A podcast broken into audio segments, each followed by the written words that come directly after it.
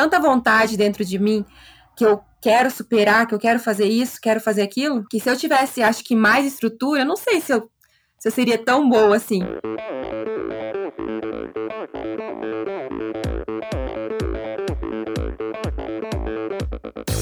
Hi, this is Brett Sutton. Eu sou a Vivi Faveri. Olá, aqui é o Emerson Zerben. Sou o Nicolas Sessler. Aqui quem fala é a Vitória Lopes. Aqui é o Thiago Drius. E, e esse, esse é o Endorfina Podcast. Podcast. Good luck to all this season. Sou Michel Bogli e aqui no Endorfina Podcast você conhece as histórias e opiniões de triatletas, corredores, nadadores e ciclistas, profissionais e amadores Descubra quem são e o que pensam os seres humanos que vivem o esporte e são movidos à endorfina.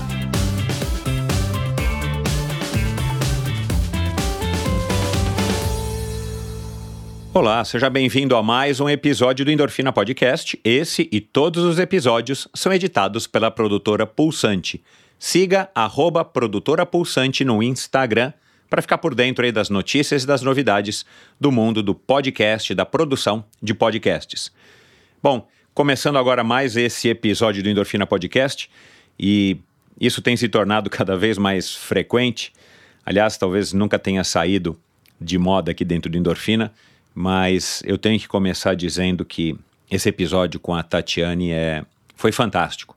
Eu não a conhecia, acompanhei a, a prova dela, acompanhei um pouco da história dela por conta dos Jogos Olímpicos de Tóquio e, e através de um amigo eu consegui chegar nela de uma maneira aí mais, mais direta, mais fácil. E ela desde o começo então foi super atenciosa, super é, prestativa e topou logo de cara bater esse papo. A gente só demorou um pouquinho por conta da agenda dela, ela teve viajando e tudo mais. E aí a gente conversou agora no meio, para o final na terceira semana de outubro, e foi uma conversa fantástica, surpresa atrás de surpresa. Eu faço sim sempre uma pesquisa, e se você já é ouvinte do Endorfina, você já sabe disso. Faço uma pesquisa para conhecer um pouquinho melhor o meu convidado através de podcasts que ele já participou, de vídeos no YouTube, do próprio Instagram, de notícias, matérias, entrevistas e e muita coisa assim, eu, eu, eu já comecei conversando, já comecei sabendo na, na conversa sobre a, a Tatiane. Algumas coisas eu quis explorar justamente porque eu achei muito interessantes e queria ouvir aí, é, na minha versão, aqui na, na versão do Endorfina, a, a história dela contada por ela mesma. Mas muitas coisas eu não sabia e principalmente a, a garra, a, a enfim, é o contexto da história dessa mulher que me surpreendeu e me, e me deixou de fato é, muito contente por ter conseguido trazer ela para o Endorfina e poder compartilhar agora essa conversa com vocês, mas ao mesmo tempo me deixou mais admirado ainda, virei um fã dela, porque o que essa mulher faz, o que ela, é, o que ela dá de resultado e o que ela já conquistou e o que ela vai conquistar, eu tenho certeza, é, com as, da onde ela vem, com a situação que ela viveu e que ela vive, com a falta de apoio, falta de estrutura ou com pouco apoio e quase nenhuma estrutura, é, é, é espetacular. Então eu tenho certeza de que é mais um episódio que vai ficar aqui para a história do endorfina e principalmente para você que está aí desse outro lado aqui desse fonezinho de ouvido ou aí no carro. É uma história para inspirar e para gente de fato é, repensar os nossos conceitos de dificuldade, de garra, de perseverança, de resiliência. E aqui na nossa conversa a gente fala sobre a influência do pai, a gente fala, claro, de Tóquio, né? A influência do pai, a ajuda do Bidu, vocês vão entender. A gente fala da importância da família, ela que teve uma gravidez precoce, como é que é a relação dela com a mãe, como é que isso influenciou ela, inclusive na criação da filha dela, determinação, obstinação. A gente fala de pernas, afinal de contas ela vive das longas pernas que ela tem e a gente fala de grana, de profissionalismo, então é uma história espetacular com essa corredora aí dos 3 mil metros com obstáculos que não só na minha opinião, mas na opinião de muita gente que entende, é a prova mais dura, a prova mais doída do atletismo de pista. Então, espero que vocês curtam essa conversa tanto quanto eu. Durante a conversa, vocês vão ouvir é, pequenos chiados, é, chuva, né? A gente teve chuva, a gente teve cachorro, algumas vezes caminhão passando lá perto da casa da Tatiane. Então, é, me desculpem aí essa, é, enfim, essas, é, essas intervenções não desejadas, mas nada disso atrapalha a qualidade da, do áudio, que foi editado pela produtora Pulsante, diga-se de passagem, que faz milagre. Eu, as mãos e os ouvidos, os dedos e os ouvidos do Gabriel são milagrosos, mas é, e muito menos atrapalha o conteúdo e a história dessa mulher incrível que é a, a Tatiane. E antes de seguir para a conversa, eu quero agradecer novamente a todos vocês que têm é, acompanhado Endorfina, repostado, que vocês têm retweetado, que vocês têm feito é, stories nas suas, nos seus perfis no Instagram, vocês que têm simplesmente só compartilhado com colegas, familiares, pessoas que vocês acham que podem se interessar por histórias interessantíssimas, histórias incríveis, como, por exemplo, essa história aqui hoje da Tatiane. Lembre-se, vá lá no meu site, endorfinabr.com. Lá você encontra todas as informações a respeito do Endorfina, dos convidados, de cada um dos episódios. Você pode ouvir, se você quer mandar esse, essa história, esse episódio, para alguma pessoa ouvir e essa pessoa não tem traquejo ainda, para ouvir podcasts ou eventualmente não tem condição de ter um, um, um smartphone para poder ouvir um podcast, mande o endereço do site, lá você encontra todos os episódios até hoje e lá também você encontra o link para o meu canal no YouTube, lá você também encontra é, um link para apoiar esse projeto financeiramente. Aliás, como eu sempre digo, o seu apoio financeiro é muito bem-vindo. A partir de 20 reais por mês, pessoal, é, é pouco, mas para mim é muito. Se todo mundo doasse 20 reais por mês, é, com certeza o Endorfina já estaria num outro nível. Então, eu conto sim com o seu apoio. E se você não pode apoiar financeiramente, não tem problema, simplesmente me ajude a levar a palavra do Endorfina para cada vez mais pessoas. Afinal de contas, eu só estou fazendo esse projeto porque tem gente ouvindo do outro lado e tem gente se importando e tem gente aprendendo e se inspirando. E também lá no Endorfina, não esqueçam de assinar a newsletter semanal. Toda sexta-feira eu envio um e-mail é, curto com informações que eu acho que são relevantes para serem compartilhadas e que, quem sabe, que tenha a, a humilde pretensão de te inspirar um pouquinho mais no seu final de semana. É isso, pessoal. Muito obrigado. Se você é novato, seja muito bem-vindo. Se você é novo por aqui, seja muito bem-vindo. Se ligue no Endorfina BR, meu perfil no Instagram. Entre em contato comigo, sugira, participe. E como fizeram né, com a Tatiane, foram ouvintes que me alertaram aí para ela e eu passei a acompanhá-la e a segui-la. Então, sempre que você tiver uma sugestão, um comentário, uma crítica que seja, entre em contato comigo através de direct ou comentários no Endorfina BR, meu perfil no Instagram. E vamos agora para mais uma conversa espetacular. Afinal de contas, quem é que não gosta de uma boa história, não é? Ela é a atual recordista brasileira dos 3 mil metros com obstáculos, considerada uma das competições mais duras do atletismo. Londrinense, ela e seus três irmãos são filhos de um funcionário público e uma dona de casa. Aos nove anos, despertou seu interesse pela corrida e a competição através das gincanas em sua escola. Aos 13, mesma idade da sua filha Letícia, participou de um programa de seleção de jovens atletas e começou então sua relação com o atletismo. As pernas longas a fizeram se destacar nas provas com obstáculos desde as categorias de base. A presença constante nos pódios das principais provas nacionais e sul-americanas serviram para manter a sua chama acesa, sonhar com a carreira profissional e um dia participar dos Jogos Olímpicos. Desde 2014, competindo na categoria principal, ela vem evoluindo e conquistando resultados importantes, como o título de campeã ibero-americana em 2018, o bicampeonato sul-americano em 2019 e 2021 e o atual recorde brasileiro, com 9 horas 36 e 43. Nos 18 anos da sua carreira como atleta, foi 13 vezes campeã do Troféu Brasil e hoje, além de estar no topo dos rankings brasileiro e sul-americano, ela figura na 18ª posição do ranking mundial. Tudo isso, com o perdão do trocadilho, enfrentando todos os tipos de obstáculos que você pode imaginar.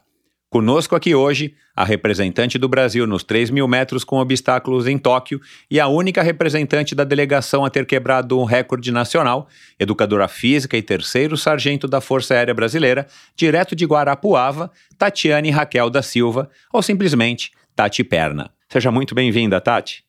Muito obrigada, é um prazer estar aqui e contar um pouquinho da minha história, de como foi esse recorde em Tóquio.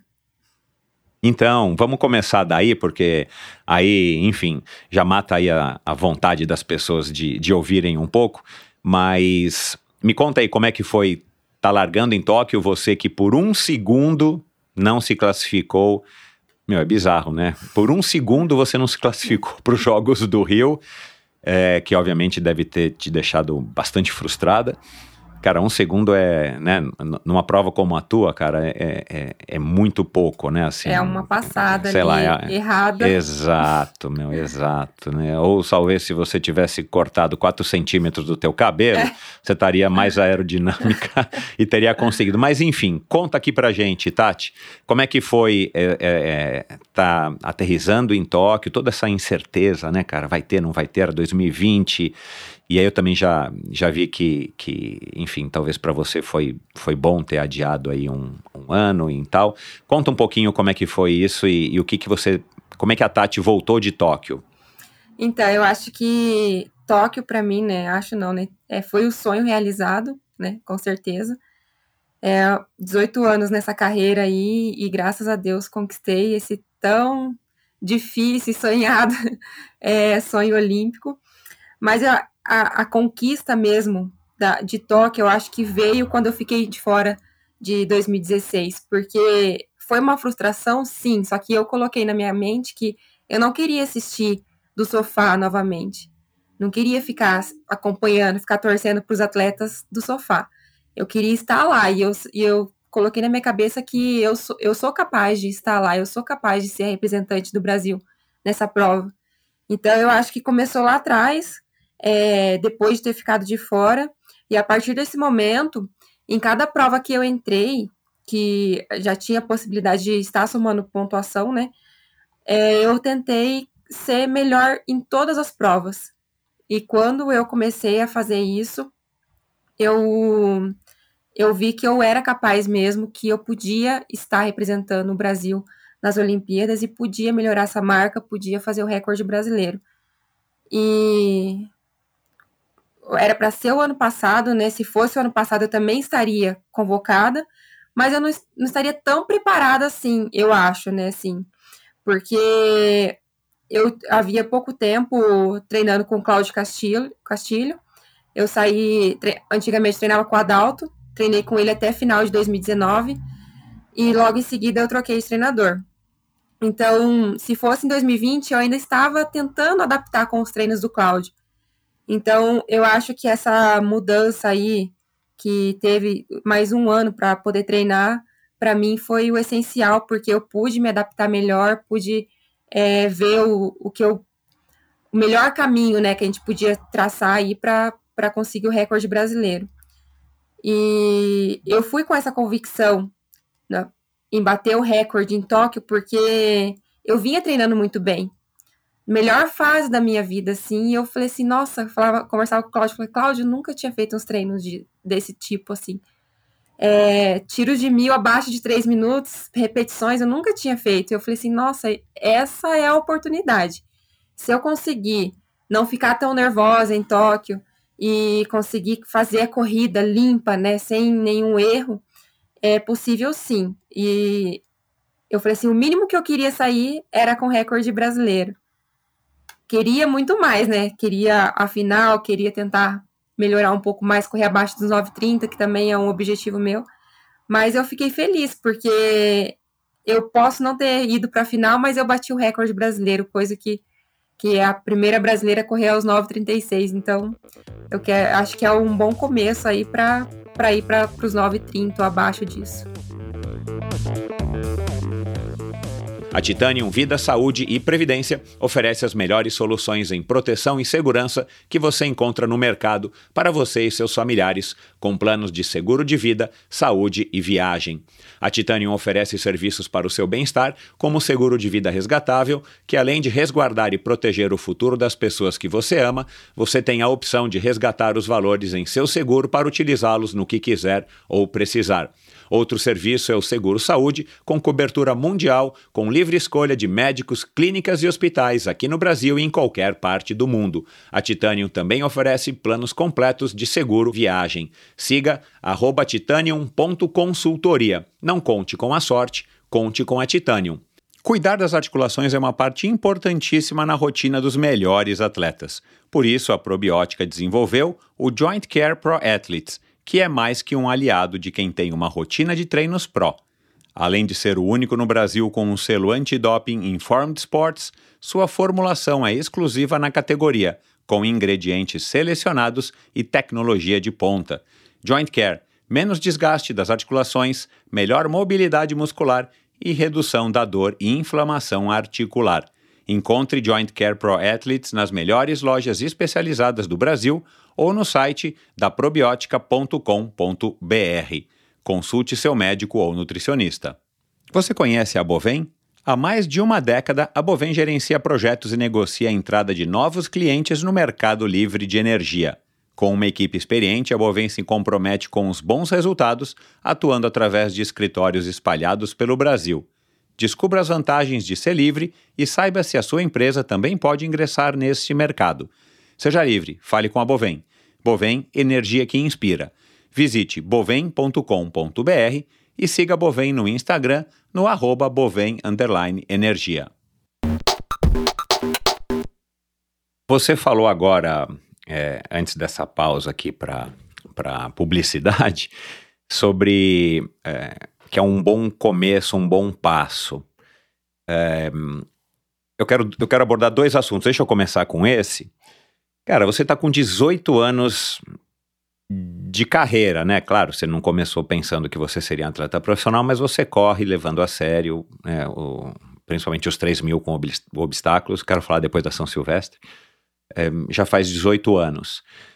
É, e na minha pesquisa, eu, eu tive a impressão, quando eu fiz uma pesquisa a seu respeito, eu tive a impressão, Tati, que você que você é, ter uma resiliência e, e, ao mesmo tempo, da maneira como você se expressa, ou da maneira como, talvez, pelo menos não publicamente, você se queixe, é, cara, que você tem uma resiliência fantástica, que você não esmorece diante da falta de estrutura, principalmente, né? E claro, sempre dá para melhorar o apoio, né? Eu entendo que a FAB te ajuda aí bastante e tal, mas é, é curioso você falar assim, ah, eu, é, que é um bom começo para quem já está 18 anos no atletismo. De onde é que vem essa tua energia? Você está com 31, Entendi. que é uma idade excelente, né? É mais ou menos a mesma idade da Emma Colburn, né? E da, e da Beatrice, né? Que são aí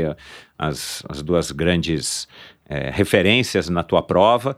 É, aliás, elas têm mais ou menos a mesma altura que você, né? Pelo que eu vi no Wikipedia uhum. e tal. Nós vamos falar depois desse 65% da sua altura que você tem de pernas. Haja perna, né, Tati? Sim. Por isso que o teu apelido é Tati Perna. Enfim. É... Mas de onde que vem, meu, essa tua resiliência? Que eu vou te falar, cara. Eu já gravei aqui com muita gente, mas a tua me chamou a atenção, sabe? É, e agora você acabou de falar assim, é um bom começo. Falei, caramba, meu, que otimismo, que legal. E claro, você tem ainda um bom chão pela frente, né? Se a gente for pensar no, na tua faixa etária, né? Com 31 anos você pode ainda render bastante. É, mas me fala um pouquinho disso, cara, que eu tô surpreso. Então, eu acho assim que eu nasci pra correr, né? Então, eu fui com 13 anos é, atrás disso e falei, não, eu sou boa. Eu não ganhei medalha naquela época, né, na, na competição. Mas eu falei, não, eu sou boa, eu posso ser uma atleta é, uma, uma corredora, posso ser uma atleta. Então eu fui atrás, persisti nisso. E todas as dificuldades que eu tive nesses 18 anos, assim, não foram fáceis. Esse ano, principalmente, é, teve, teve momentos ali que eu pensei em desistir da, de tentar a Olimpíada de Tóquio. Até conversei com o Cláudio, liguei, ele falou: Não, você tá maluca? Não, você tá, tá 90% de chance de ir, agora você quer desistir? Mas, assim, são momentos, assim, muito dif difíceis, mas que eu coloco na balança que vai valer a pena, né? Vai. Se eu desistir, o que, que eu vou fazer? Não, eu sei que eu posso melhorar. E essa questão, eu falei assim, que é um bom começo, porque eu tenho muito, muitas coisas que eu quero fazer ainda, tenho muitos objetivos, eu tenho esse objetivo de correr abaixo do 9,30, quero é, ficar entre a, as melhores do mundo ainda, mais, né, quero ir para uma final olímpica, sei que eu tenho condições disso, eu acho que cada vez que eu chego num, num patamar, eu posso melhorar ainda mais. Com alguns ajustes, algumas coisas, eu sei no que, que eu posso melhorar, né? Eu, eu, eu treino aqui sozinha, meu treinador mora lá em São Paulo, ele manda os treinos, eu falo, como que ele me conhece tanto, né? Sabe das minhas condições que eu posso fazer isso, eu posso. A gente está sonhando o mesmo sonho. Então, assim, cada vez que eu consigo o objetivo, eu já penso lá na frente, aí ah, eu posso melhorar isso aqui. Aí eu consigo o recorde brasileiro, eu já quero o recorde sul-americano. Aí eu consigo o recorde sul-americano, já quero outra coisa. Então, assim, isso, isso é a minha motivação diária, para que eu saia todo dia sem, no, no treino, sem ninguém me esperando, né? Eu posso lá executar um, o treino, dar o meu 100% todos os dias. E eu fui para as Olimpíadas no obstáculo, sem treinar para obstáculo aqui em Guarapuava, porque aqui não existe obstáculo. Pois é. E, e, e as pessoas ficam assim, admiradas. Mas como? Como que você faz isso? Eu falo assim, eu não sei. Eu não sei, porque assim, é uma, é tanta vontade dentro de mim que eu quero superar, que eu quero fazer isso, quero fazer aquilo, que se eu tivesse, acho que mais estrutura, eu não sei se eu, se eu seria tão boa assim. Mas eu acho que eu, eu me fortaleço mais na, na dificuldade. Quanto mais dificuldade tem para mim, mais eu tenho força para conquistar os meus objetivos. Eu acho que isso que, que faz a diferença. Cara, essa história de você treinar em Guarapuava, né? Que, que eu entendo que é a cidade. Você falou que é a cidade do teu marido. Uhum. E eu imagino que ele tenha um trabalho aí, vocês não têm outra opção, né? Enfim, pelo menos não hoje, de estar tá se mudando, sei lá, que fosse para é, Londrina mesmo, né? Uhum. É, que tem a estrutura e tudo mais. Mas, cara, você treinar é, sem a presença do Cláudio ou de nenhum outro treinador você treinar sem ter as barreiras, os obstáculos, né? Não é barreira, os obstáculos é, da tua prova, né? É, eu acho que não deve, não deve ter nenhuma menina aí dessas que está na tua frente aí, das 17 meninas que estão na frente do ranking mundial, que treina num lugar desse, né? Se bobear, elas treinam ainda em pista coberta quando é no inverno e por aí vai, né? É, e, e, se bobear, a água do fosso ainda é aquecida, é, para não resfriar os pés. É, enfim, mas curioso, né, você falar isso, né? E, e, e, eu também vi que, que os teus irmãos, né? Você tem três irmãos, dois, dois irmãos e mais uma irmã, que eles também fizeram aí atletismo. Não sei se eles participaram também dessa peneirada aí que você participou aos 13 anos, mas nenhum deles perseverou, né? Nenhum deles a hora que chegou naquela idade mesmo do, do vai ou racha, eles partiram para o racha e você foi o único que continuou no vai, né? É, você identifica essa tua resiliência, porque é, é, garra, mas eu acho que é muito mais resiliência, talvez, né? Porque, cara, é muito obstáculo, meu, é muita, é muita dificuldade, de novo, né? Fazendo aqui um trocadilho com a prova que você escolheu. É, não poderia ter uma prova melhor, talvez, para você, né? Não somente pelo comprimento das suas pernas, mas é, porque literalmente você é craque em enfrentar esses obstáculos e passar por cima deles do jeito que for, com os pés ou saltando por cima, enfim. É, você identifica isso em alguém da tua família? Isso é desde sempre? Você sempre foi uma garotinha que não, não desistia, que, sabe, que ia atrás? De onde que vem isso, cara? Porque eu, eu queria saber de onde é que é para ver se dá pra gente ir lá comprar um pouco disso.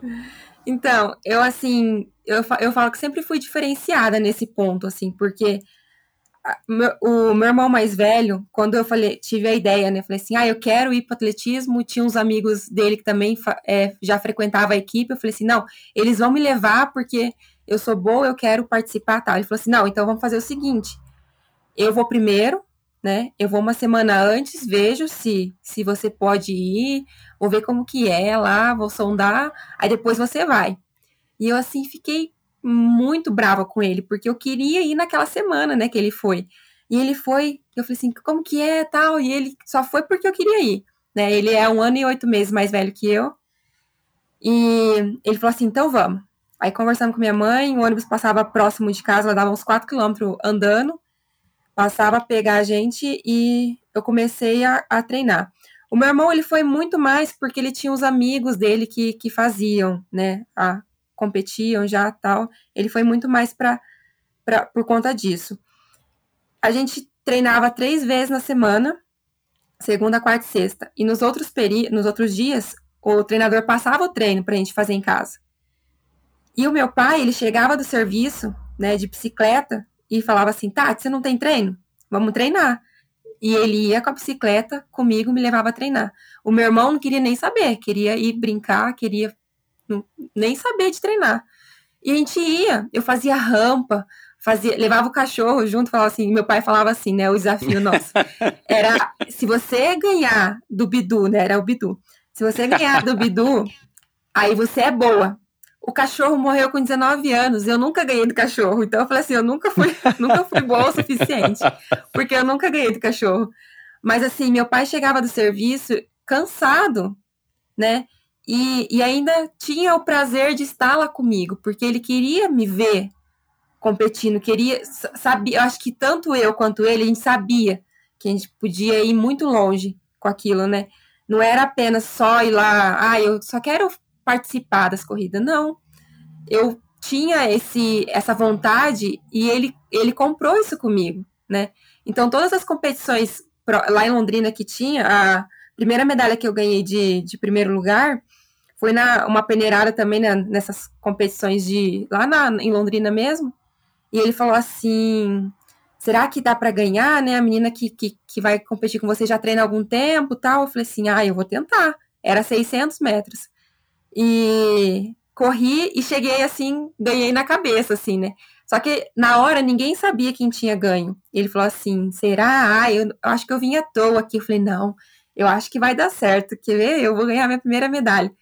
E, e ele estava lá comigo, sabe? Era uma pessoa assim que ele sempre esteve presente. E todas as competições, eu falo assim que ele é o maior fã meu, fã número um, porque ele conhece todas as minhas adversárias, conhece todas as competições ah, que eu vou participar. Ele, ah, aquela menina lá, tal, sabe o nome, participou com você, tal prova, tal, tal.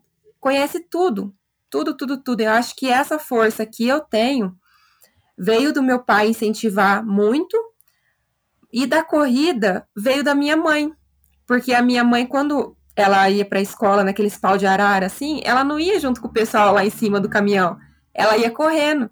Então ela corria os 8 quilômetros até chegar na escola, depois voltava esses 8 quilômetros. Caramba, meu. Então a força que eu tenho, eu acho que vem muito da minha mãe, porque minha mãe, assim, é uma guerreira na vida, né? E meu pai me incentivou muito. Então acho que a força da família ali é um, um complemento dos dois. Uau! Você é a, a queridinha do teu pai, é? Tipo, tua irmã ou teus irmãos dão uma falada, ô pai, né? Sempre você protegendo, né? A Tati é sempre a, a queridinha, assim, é? É, o orgulho. É o orgulho do pai. Sempre fui defensora dele, então a gente sempre teve, sempre foram, a gente sempre foi muito próximos, assim. Então, eles têm, é, às vezes, um pouco, porque ainda mais que eu moro longe, né? Aí quando eu chego lá, eles querem me adular muito, minha mãe também, ah, eu quero fazer as coisas que a Tati gosta de comer e tal. Então eles ficam meio assim, mas eles entendem um pouco, porque os meus irmãos tiveram a mesma oportunidade, só que eles não quiseram abraçar essa é, o atletismo em si, né? Eu falo que o meu irmão do meio, ele também começou no obstáculo, e ele foi recordista, campeão brasileiro e recordista da prova no, no mil metros com obstáculo. E eu falava, Legal. nossa, o Igor, ele tem muito talento, e ele também tem as pernas compridas. Meus irmãos são todos assim, alto, só a mais novinha, que é um pouquinho mais cheinha e, e baixinha. Uhum, Mas eles são, uhum. são altos e compridos assim. O meu irmão também tinha esse dom pro obstáculo. Mas ele não, não gostava de treinar. Então, tá aí a, a diferença, né? Eu amo treinar. Eu falo que a competição eu só vou lá e faço o que eu fiz no, em todos os treinos, né? Mas o principal é gostar de treinar, porque eles não gostavam, então não quiseram se doar mesmo para isso. É, eu até anotei aqui que eu, eu, quero ainda abordar um assunto que você falou lá atrás, é, mas é, diante disso que você falou, eu me lembrei, né? É, eu já gravei com o Cláudio Castilho aqui. Eu acho que ele é um excelente, é claro que é um excelente treinador, né? Mas acho que ele é um, ele é um excelente é, gerenciador de pessoas, né? E, e, eu já estou agora imaginando, eu não sabia, né? Você me disse agora, dois minutos antes de gravar. Se eu soubesse, eu teria conversado com ele antes. Mas é, é, eu fico só aqui imaginando, né, como é que depois de ter gravado com ele e conhecido ele um pouco melhor, eu fico imaginando como é que deve ser esse relacionamento dele contigo como coach, como treinador, para também te, te, te manter assim motivada, né? Você já é automotivada, mas é, a gente está falando de um nível, né? É, olímpico, quer dizer, não é, não é, são os detalhes. Mas você falou dessa história dessa primeira prova que você foi lá com teu pai, não sabia se tinha ganhado e tal. Também me lembrou muito da ida dos Santos, né, que foi a nossa primeira mulher no no atletismo em Tóquio, na primeira Olimpíada de Tóquio de 60, e me lembrou também um pouco da história, claro, do Vanderlei, né, da tua mãe de ir correndo e voltar correndo para a escola e tal, em vez de usar o pau de arara. E, e, e, um pouco também, não, não é coincidência, né, mas da Andréia Carroça Hessel e da própria Adriana da Nascimento, Aparecida, né, não Nascimento, Adriana Aparecida que foram as duas maratonistas que já passaram aqui, as melhores maratonistas do Brasil na época. É, a, a, tua relação com a tua família, pelo jeito, então, é uma relação, assim, muito, muito próxima, apesar da distância, e uma relação do jeito que a gente imagina que deva ser, né? Claro que tem os, os entrevelos e tal, mas, assim, você é muito ligada à sua família. Sou muito ligada. Eu falo, assim, que a minha família é o... É quem me conhece quem realmente eu sou, né? sabe da, das minhas fraquezas, conhece ali a, a Tati atleta e a Tati mulher, mãe ali que tá, que tá ali do lado dele sempre. Mas é, a minha família em si, ela é muito, muito, muito é, unida. Independente se eu tô longe, se, se a gente tá viajando, tudo. A gente sempre tem o contato um com o outro.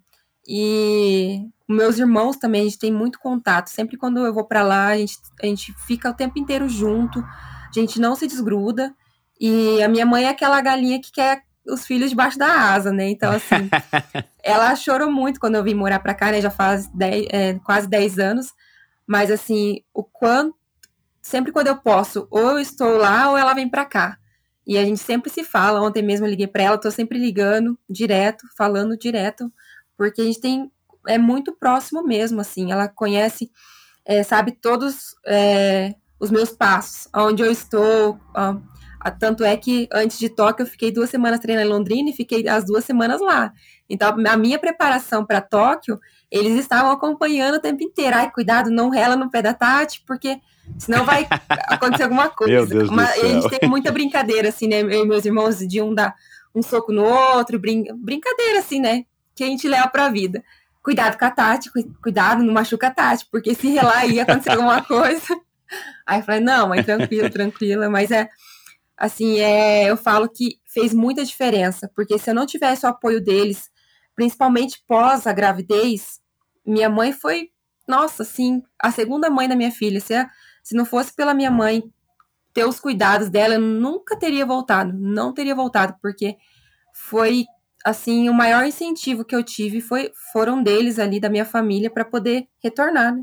E voltar no uhum. dar continuidade nessa carreira. Uhum. Você é, é, é, cara, é tanto assunto legal. Você é, como é que mudou a relação tua com a tua mãe depois que a Letícia nasceu há 13 anos? Porque, cara, é, aquele comecinho é, é, é dureza, né? Eu, eu, já tive duas, eu sei que não é fácil, para mulher ainda é mais difícil por conta dessa exigência, dessa ligação mesmo, é, enfim, né, de, de instinto com o filho e tal. É, mas a gente acaba descobrindo que as nossas mães, né, as nossas sogras valem muito, né? Como é que você é, mudou, o que, que você descobriu, ou como é que é, a relação com a sua mãe mudou depois do nascimento da Letícia? Então, assim, para mim foi bem complicado a gravidez, porque não, não foi planejado, assim, né? Eu e meu esposo tinham 17 anos na época. Então, assim, eu estava no auge do atletismo e muita gente criticou. Então, eu tinha vergonha, eu tinha vergonha de estar grávida naquele momento, né? Então, eu escondi a gravidez, se eu não me engano, até os quatro para cinco meses, assim. Minha mãe já sabia, né? Ela oh, fala, Tati, eu sei que você está grávida. Eu falo, Lógico que não, é porque eu não tô treinando direito. E fiquei porque eu tinha muito medo do que podia acontecer, né? Então, assim, foi muito difícil. É, até a aceitação deles, até eu contar, assim, pra gente foi muito complicado. Mas depois disso, nossa, minha mãe abraçou assim e falou assim: nossa, vai ser. Minha mãe já tinha uma neta, né, de quase um aninho. Então, assim, vai vir mais uma netinha aí. Então, é, a gente vai, vai te dar todo apoio, vai te dar todo o apoio do mundo que você precisar, a gente vai te apoiar. E a minha relação, eu era muito mais próxima do meu pai até então.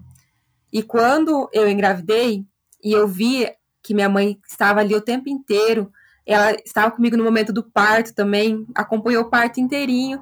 E eu falei assim: nossa, essa é a minha mãe, que eu sempre quis estar mais próxima dela, né?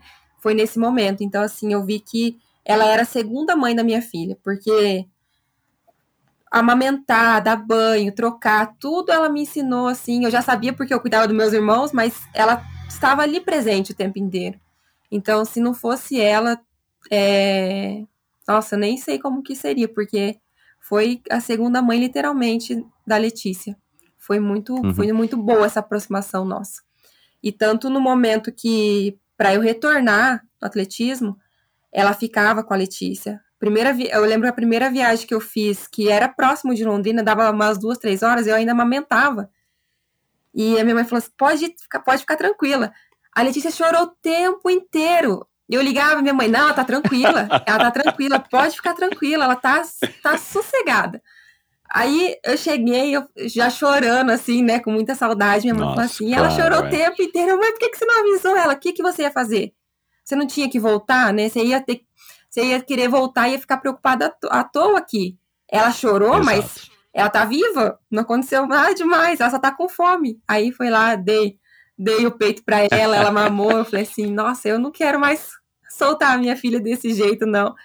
Mas aos pouquinhos eu fui, fui vendo que com a minha mãe eu podia, podia ir viajar, podia voltar, que, que ela ia ser a segunda mãe com certeza dela. Cara, que legal. Eu não, também não sabia que tinha, eu não fiz as contas, eu não sabia que tinha sido uma gravidez tão, tão precoce.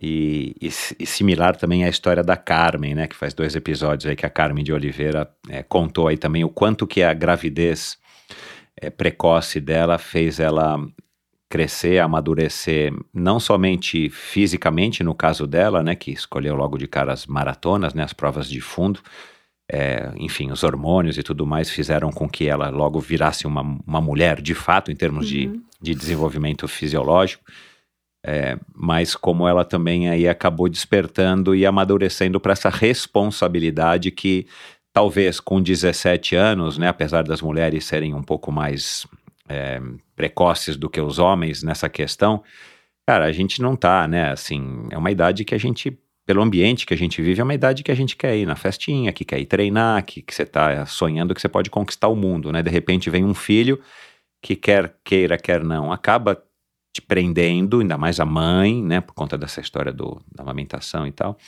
você acha que você é, também teve esse processo de é, amadurecer praticamente do dia para noite ou né, o dia que você segurou ela nos braços pela primeira vez e falou caramba, essa mocinha aqui depende de mim. Agora sou eu e ela aqui no mundo e eu tenho que, mesmo com a ajuda da mãe, né? Você também não, não deve ter terceirizado a criação da Letícia. Sim, é, no momento que, que eu vi ela nos no meus braços assim, aí eu tive eu falei assim, bom, agora o processo é outro, né? Agora não sou só mais eu, né? Eu não posso só sonhar com, com a minha carreira, com os. Eu, eu tinha pré-começado a, a, tinha começado a, a, faculdade e eu tranquei na gravidez, né? Porque eu tinha vergonha de ser tão mãe, ser mãe tão nova, né? Então eu falei assim, bom, agora tudo mudou. Tudo mudou, estudo, carreira, nada importa mais para mim. Agora eu tenho que pensar na minha filha no que, que eu vou fazer com a, é, em função para criar, para poder criar ela, né? Então, é, eu amadureci muito, assim, tanto eu quanto meu esposo, a gente teve que amadurecer, porque eram dois adolescentes, né? Dois adolescentes sem nada, né? Sem uma estrutura nenhuma, com o apoio da nossa família. Isso que fez, a, que fez toda a diferença, porque a gente não tinha um teto, não tinha um planejamento, não tinha as coisas para cuidar da Letícia. Quem teve que dar esse suporte para a gente foi a minha família. Né? Então, no começo ali, até a gente se, se organizar, ver como que a gente ia fazer. Então, foi bem complicado, assim, a gente teve que amadurecer muito. Mas eu falo assim, se fosse para escolher hoje, eu teria na mesma idade, porque hoje, no auge, eu vejo muitas meninas né? Que esse é o, ainda é o, o que peca muito, né, no, no lado esportivo, porque a mulher depende totalmente do corpo. Ela quer ser, tem o sonho de ser mãe, mas ela também não quer deixar com sua carreira. Hoje Cara, eu viveria dilema. no impasse, né? O sonho de ser mãe ou o sonho da, de ser uma atleta olímpica. Eu vejo que muitas abandonam por conta disso. E eu não, tô com a minha filha já pré-adolescente. Então, assim, falo, nossa, e ela cresceu junto comigo. Então, assim, se fosse para escolher, por mais que foi difícil na época, foi difícil a aceitação, foi difícil cuidar, foi difícil retornar, eu escolheria ter na mesma idade, porque foi muito bom para mim. O meu retorno foi muito rápido e hoje ela cresceu junto comigo, vendo. É. Ela pode assistir, né? Ela pode acompanhar tudo e eu não preciso parar para ter outro filho, né? Se, se, eu quiser lá na frente ter outro, mas eu não preciso ficar nesse impasse que as meninas têm hoje, né? E a gente tem também um, uma certa limitação por conta da idade, tudo. Então, é bem difícil esse sonho de ser mãe e o sonho de ser uma atleta olímpica. Uhum. É, assim, não dá pra gente julgar porque o que passou, passou. Mas é legal você dizer isso, porque na hora deve ser barra, né? Assim, eu conheço uma, uma amiga minha que teve filho muito cedo. Foi dureza, dureza, porque também era adolescente, acho que tinha 17 para 18 anos ou 18 anos, também não tinha estrutura, não tinha nada. Cara, e foi dureza, mas, cara, hoje ela é muito próxima do filho dela, que, sei lá, é praticamente um, um amigo, né? Porque a diferença é muito pouca, né? 18 anos, 17 anos entre um pai e um filho, uma mãe e uma filha, um filho. Mas que bom, cara, que legal. Agora, é, pra gente sair desse assunto de família, mas eu, eu quero te perguntar, e como é que você tá sendo uma, uma, boa, uma boa mulher, uma boa mãe, nesse sentido de, de ter essa relação com a Letícia, com teu marido, de estar tá construindo mais ou menos o que você viveu na sua família? Olha, eu assim, por mais que às vezes eu fico um mês fora de casa, né, eu tento sempre passar que, independente do que é, a escolha que a gente fizer, tanto eu na minha profissão quanto meu esposo, a gente sempre vai, vai prezar pelo lado da família. Então, assim, eu falo, hoje eu estou em Guarapuava, eu não tenho estrutura, mas eu, eu optei por por dar prioridade à minha família. Né? Eu poderia sair para outro campo, poderia sair para São Paulo, Londrina, que tem uma estrutura melhor, mas aí a minha família seria como? Né? Porque aqui ainda tem a minha sogra para me ajudar. Ela me ajudou quando eu é, me formei em educação física, cuidava da minha filha à noite. Então, assim, eu tenho uma estrutura que eu não, não tenho coragem de deixar a Letícia com outra pessoa. Não teria essa coragem. Hoje ela já não precisa tanto de ajuda, porque ela já se vira com 13 anos.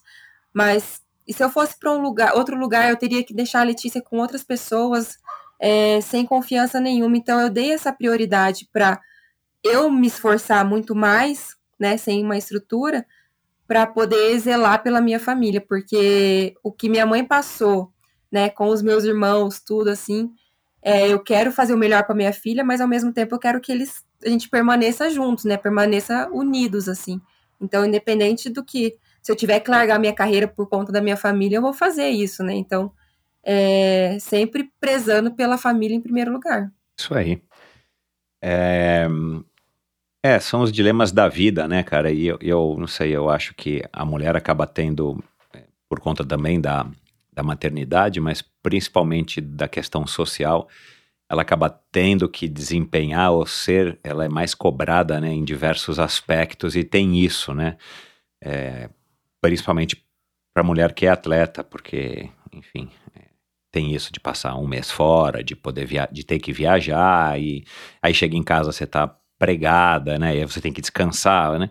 Enfim, é, o teu marido então tem um papel importante também nessa criação junto com a tua mãe, né? É, da, da Letícia, né? Tem, e eu falo assim que ele foi um dos maiores incentivadores também no meu retorno, porque assim, ele também foi atleta, né? Ele fazia 100 e 200 Isso é, metros. ajuda muito, é. E, e ele sabia, né, das limitações dele, que ele não era um atleta é, a nível nacional. Eu já era desde, desde pequena, desde o primeiro ano de, de atletismo, eu sempre fui atleta a nível internacional, mesmo nas categorias de base. E quando é, a Letícia nasceu, já estava com uma certa idade, que a gente veio morar para Guarapuava um, um tempo, é, ele falou assim, bom, é, um dos dois vai ter que vai ter que parar, né? Assim, eu, eu tava retornando. Você que foi, você que era atleta de alto rendimento já, você que tem que retornar. Ele era campeão é, paranaense aqui, fazia alguma coisa, ele vinha uma melhora, mas não era a, a a ponto de chegar, ah, eu vou ser um atleta de alto rendimento, né?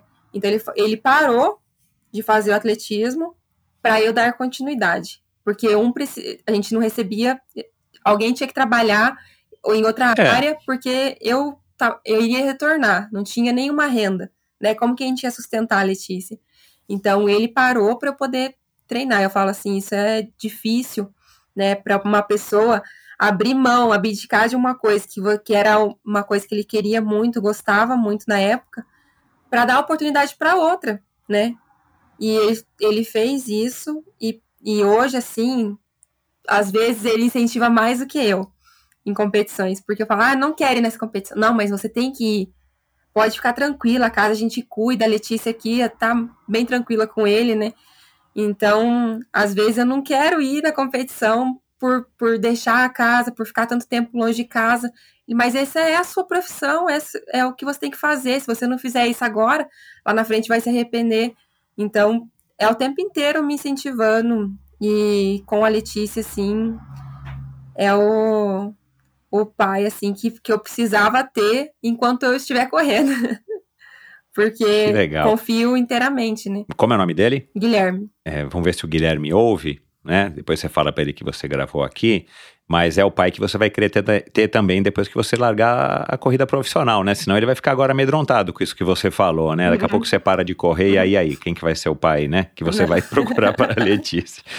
Brincando. O, é, voltando agora a, a, a Tóquio, ao Rio, você disse uma vez que você não conseguiu assistir os 3 mil com obstáculos da prova do Rio. Que você estava bem chateada, né? Por conta desse um segundo. E você também disse que você ficou bastante chateada é, com o teu resultado em Tóquio, porque você queria ter ido para a final. É, eventualmente você acabou assistindo os 3 mil do Rio? Depois eu assisti. Eu assisto tá. muitas provas depois, assim, quando passa eu, eu assisto, porque eu A hora que o É, sangue esfriou? estudar muito, eu gosto de estudar muito, é o dever de casa, né, que a gente fala que o atleta tem que ter, então eu gosto de estudar todas as provas é, a níveis internacionais para ver como que as atletas correm, é, ver como que elas se saem da, da- de tal obstáculo e como que é o começo, como é o meio e fim das provas, eu gosto de fazer muito essa, essa parte em casa. Eu vou querer também perguntar de técnica, né? Não, não entendo nada. É uma das provas que eu mais gosto de assistir, os 3 mil com obstáculos. E, mas eu não, enfim, eu quero tirar algumas curiosidades aqui, umas dúvidas que eu tenho com você da parte técnica. Mas ainda falando aí da, dessas tuas duas reações. Aí Tóquio você saiu frustrada da pista, chateada, porque você queria mais. E aí também em algum momento, né, eu li ou ouvi você falando que aí você foi assimilando e de repente, meu, curte, cara, você foi campeão, é, bateu o recorde brasileiro, sua melhor marca num, num, num, num cenário internacional, né, o mundo todo em desespero por conta da pandemia, a Olimpíada aconteceu, quer dizer, aí você foi, né, tipo, pô, deixa eu curtir um pouco, né.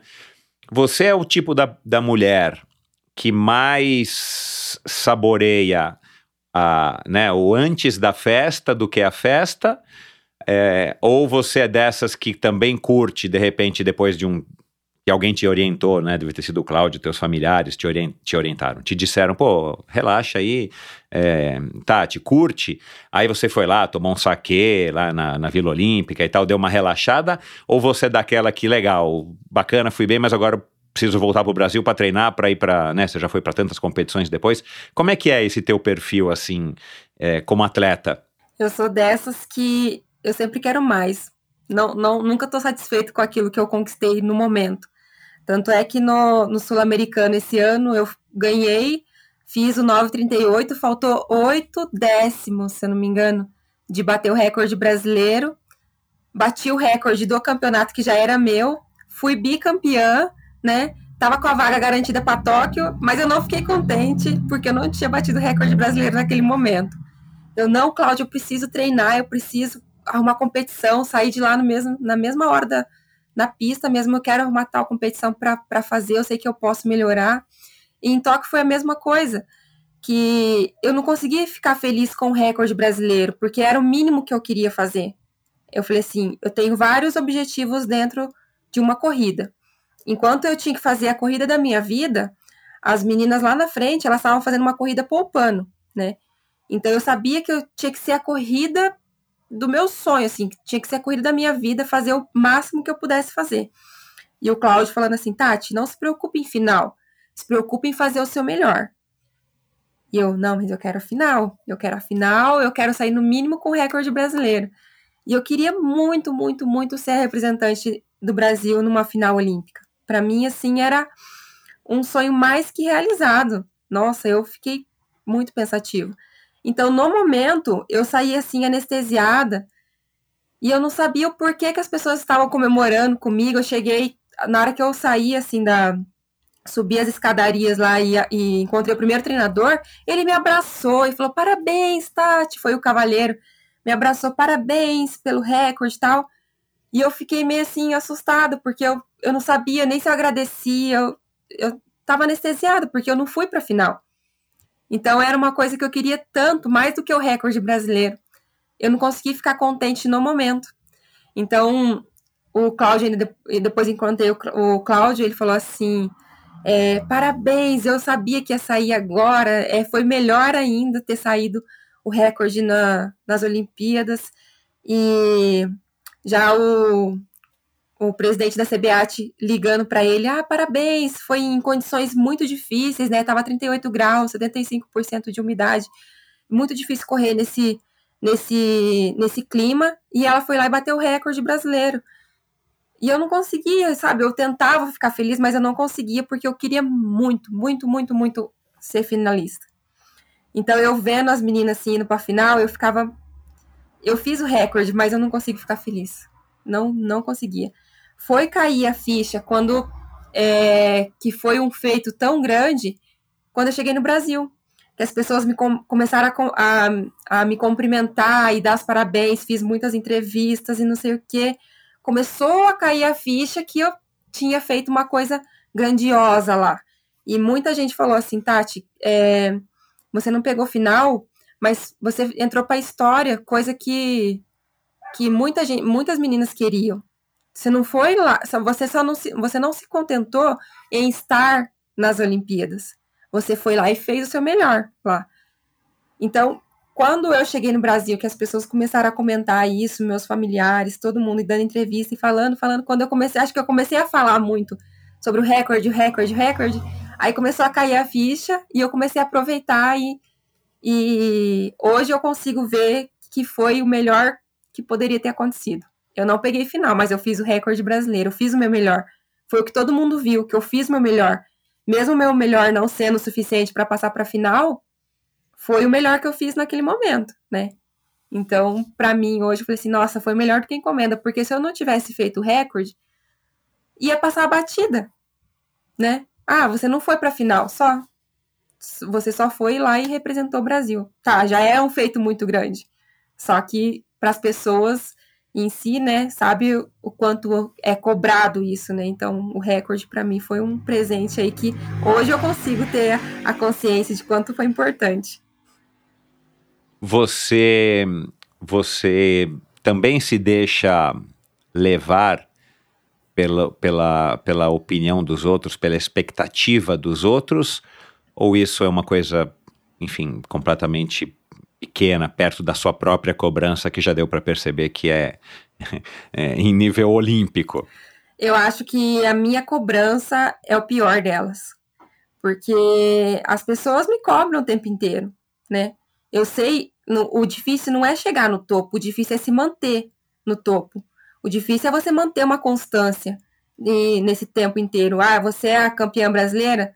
É, já são seis anos sendo campeã brasileira em todas as provas de obstáculo aqui no Brasil. O difícil é se manter. E eu sei da pressão que eu tenho, todo mundo me cobra. Só que a, a pior pressão é a minha mesmo, que eu coloco em cima de mim, porque eu sei do quanto eu preciso é, me dedicar para me manter. Né? Então, assim, tem a cobrança de algumas pessoas, às vezes é, fala alguma coisa ali, outra, às vezes você acaba absorvendo muito, né? Mas eu levo eu falo assim, é, que quanto mais as pessoas me desafiam, é melhor para mim. Então eu falo pro Claudio, me desafie. Colocam metas que eu, às vezes, eu me assusto no começo. Mas que eu vou lá, eu, eu fico com aquilo na cabeça, eu vou fazer isso. me desafie, fala que eu não consigo, porque aí que eu quero conseguir. Você, você é tipo daquelas que não gosta de perder nem no paro ímpar, né? Bem esse tipo. em todos os jo jogos, assim, que a gente participa entre família, assim, todo mundo quer participar do meu time, alguma coisa assim, porque para eu perder, eu falo assim, ah, eu, eu posso perder, mas eu vou perder com classe, porque eu vou perder com classe, eu vou, assim, até o último suor, a gota de suor. Você acha que esse teu jeito, ele mais te traz benefício ou ele mais te prejudica de ser tão exigente? Por exemplo, você é muito assim com a Letícia, a Letícia chega, mãe, tirei oito. Letícia, tinha que ter tirado nove.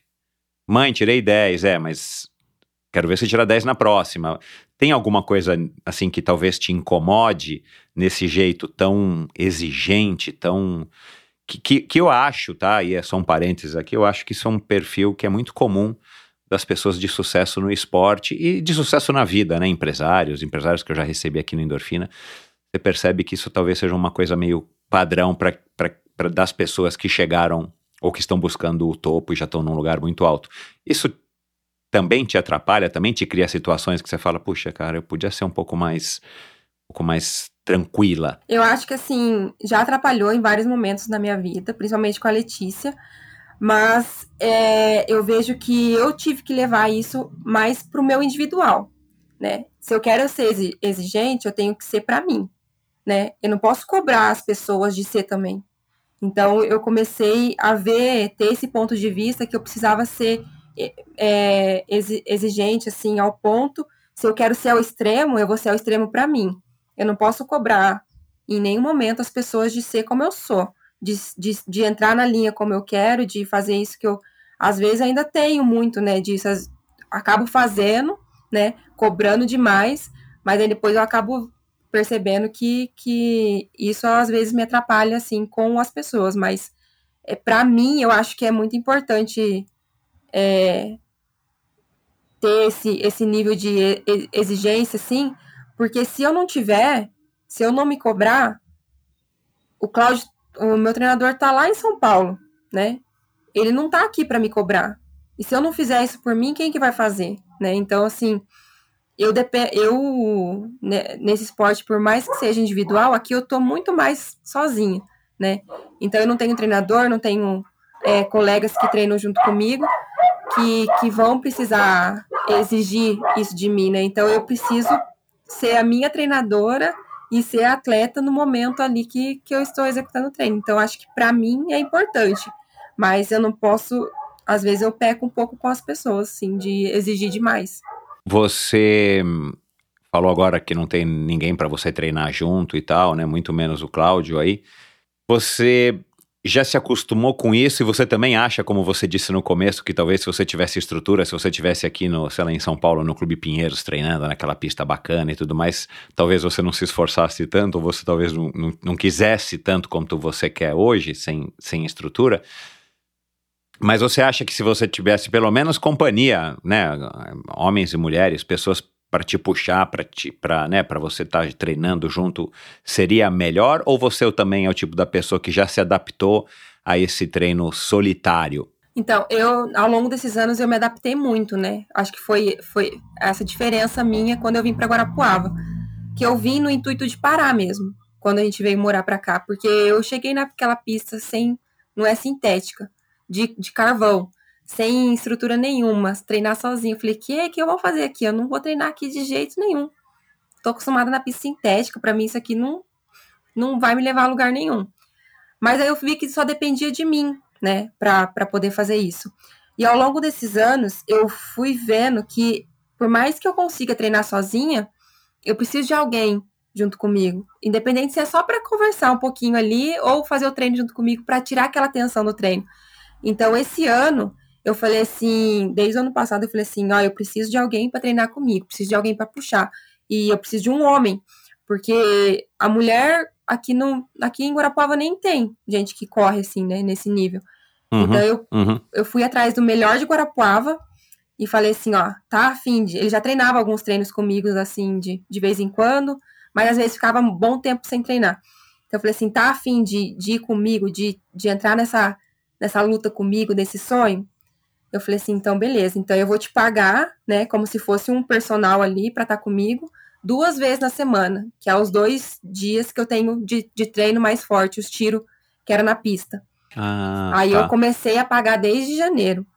Eu falei assim, bom, eu preciso de você tal dia e tal dia. Você vai estar comigo? Sim. Então vamos. Comecei a pagar.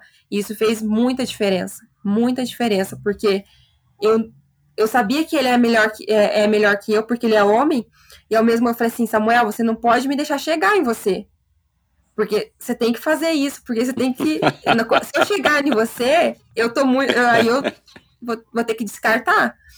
Então foi o que aconteceu. Eu, ele tava lá na Você frente. está eu queria despedido. Samuel. Aham. Ele tava lá na frente, eu queria chegar, queria chegar. E as duas semanas que eu fiquei em Londrina antes de Tóquio, ele foi junto comigo pra lá. Treinar lá, porque ele queria sentir também como que é treinar na pista e ele ele também é profissional de educação física, então para ele também era importante estar com um atleta aqui, Claro. né? Então juntou os dois ali e também poder treinar, que ele tá, também tá, está melhorando a- o nível técnico dele, né? Então, assim, Uhum. chegou lá nos tiros, eu comecei a, a, a passar ele. Falei assim, Samuel, você não pode deixar, não. Você que é o meu coelho, você tem que me puxar, você não pode deixar. Então, foi, foi assim, ele estava comigo, mas ele já estava perdendo. E eu falei assim, como ele tá perdendo, eu sei que eu já tô muito bem, né? Aí eu falei assim pra ele que ele Que legal. quando eu for pra Olimpíada, você vai, vo- você vai voltar pra Guarapau, mas você vai treinar mais? Porque você não pode deixar. Não pode deixar. Você tem que ser meu coelho, você tem que estar lá na frente. Ele, não, tá, você tá num nível muito forte, tá num nível muito forte. Eu falei assim, não, mas você tem que treinar mais pra poder me puxar, porque esse é o seu, seu trabalho, me puxar. Eu, Ele melhorou? melhorou muito, melhorou muito os tempos dele também. Olha, É, cara. quando eu voltei de toque, a gente fez uns dois, três treinos ali, mas daí agora ele tá com um foco em meia maratona, e como eu tô retornando ainda, a gente não tá. A gente vai voltar daqui um, um mês, um mês e pouquinho, aí a gente retorna os treinos. Só que fez muita diferença, muita diferença eu fazer é, esse, esse investimento aí, pagar um menino para treinar comigo, porque foi o que me ajudou. Eu falo que cada detalhe ali, tudo que eu fiz esse ano fez a diferença, do coisas que eu não tinha a consciência em 2016, esse ano eu fiz. Então eu falei assim, por isso que eu falei que eu vim determinada a não, não assistir do sofá, porque eu queria muito, queria muito estar representando em Tóquio e eu, e eu falei assim, eu quero fazer o que eu puder investir, eu vou investir. E foi uma da- das maneiras que eu vi que era que ia ser benéfico para mim, e, fe- e foi. Uhum. Uhum.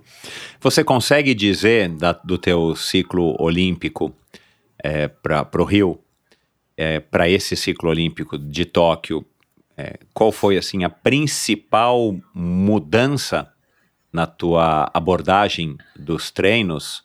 Ou se não foi nos treinos, foi fora dos treinos, sei lá, alguma preparação psicológica ou sei lá. O que, que- o que, que mais mudou que você acredita que influenciou no teu resultado para você ter conseguido conquistar a vaga e, e ter tido o ápice da sua carreira exatamente em Tóquio 2021?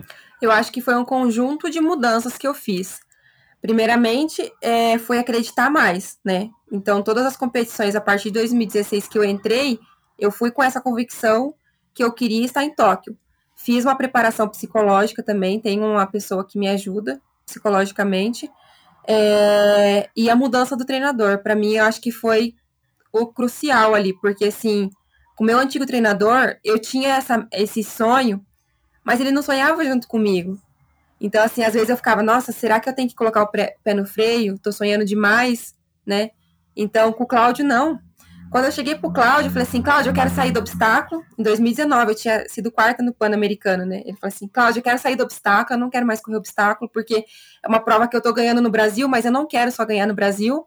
Eu, eu quero ter adversária, eu não tô tendo adversária, pra mim, estagnou. Não quero mais correr obstáculo. Ele, quê? Como assim? Não quer correr obstáculo? Não, eu, a gente vai conseguir, vai melhorar isso aí, você vai competir fora. Aí começou a me incentivar, fez um planejamento, coisas que eu não tive a minha carreira inteira. Ele sentou comigo, olhando cara a cara e falou assim: vamos planejar. Janeiro vamos fazer isso, fevereiro vamos fazer aquilo. Foi, foi, foi, foi. Só que o que, que aconteceu foi a pandemia, né? Meses Uhum. treinando com ele, eu já fui segunda na São Silvestre, eu nem treinei para São Silvestre, né? Então, assim, eu já comecei a melhorar minhas marcas. Em dois meses que eu tava treinando com ele, eu falei assim, nossa, já melhorei meus 5 mil, já melhorei, já fui bem na São Silvestre, já ganhei o cross brasileiro, no, foi no começo do ano passado. E... Ah, o cross? O Mas cross... os 3 mil na, na terra? Não, é 10, 10 quilômetros. 10 quilômetros. Ah, tá. Uhum. Tá, tá, tá. 10 quilômetros uhum. de cross country, aí eu fui pro Pan-Americano no cross. Lá eu não corri muito bem porque estava muito frio e no Canadá, mas assim, eu vi que com ele eu podia acreditar que eu não estava sonhando sozinha, né? Ele estava sonhando junto comigo e ele acreditava às vezes muito mais que eu. Igual nesse, no, no começo desse ano, é, antes, quando eu falei que eu estava pensando em desistir por conta de uma lesão que eu tive no começo do ano, e ele falou, me ligou falou assim: está maluca? É 90% de chance. Vamos treinar. Falta um mês para o Sul-Americano, vamos treinar. E eu treinando sem competir nada, né? E o pessoal preocupado comigo, meus adversários, as minhas adversárias preocupadas porque eu não tinha entrado nas provas ainda. E elas já tinham feito uhum. duas, três provas no, no ano. E eu nada, né? Porque eu tinha me lesionado, não pude competir. E eu falei assim, bom, é, já que eu não pude competir, eu vou para Londrina e vou fazer um teste de 3 mil metros com obstáculo sozinha lá na pista. Posso ir, Cláudia? Ele, pode. Vamos fazer. Uma semana antes deu, duas semanas antes de ir pro, pro Sul-Americano. Uhum. Fui, preparei, a gente foi para Londrina, preparei os obstáculos lá, fiz, fiz um tirão. Vai competir só, como se fosse uma competição sozinha. E na época, a, Argentina, a menina a Argentina estava liderando o, o ranking sul-americano com 9,55. E eu fiz 9,50 no treino, nesse teste que eu fiz, né? Eu falei assim, bom, liguei, falei pro Cláudio, falei assim, Cláudio, fiz 9,50. Ele, caramba, sozinha, vai melhorar muito, dá para correr 9,40. Eu, quê? 9,40? Mas meu melhor é 9,45, né? eu tô voltando de lesão, vou correr o meu melhor já no Sul-Americano. Ele, confia, você acredita? Eu falei, acredito. Acredito, mas eu ficava meio assim, né? Eu falei assim, acredito, mas. cheguei no... cheguei para ele assim, que a gente é difícil de se encontrar mesmo, é mais a conversa pelo telefone, né? Então eu cheguei para ele no, no aeroporto, falei assim, Cláudio, é possível correr 9h40? Aí ele falou assim, é possível, Tati. É possível pelos treinos ele, ele chama, fala assim: Menina, vamos, vamos, minha criança, vamos, acredita nisso.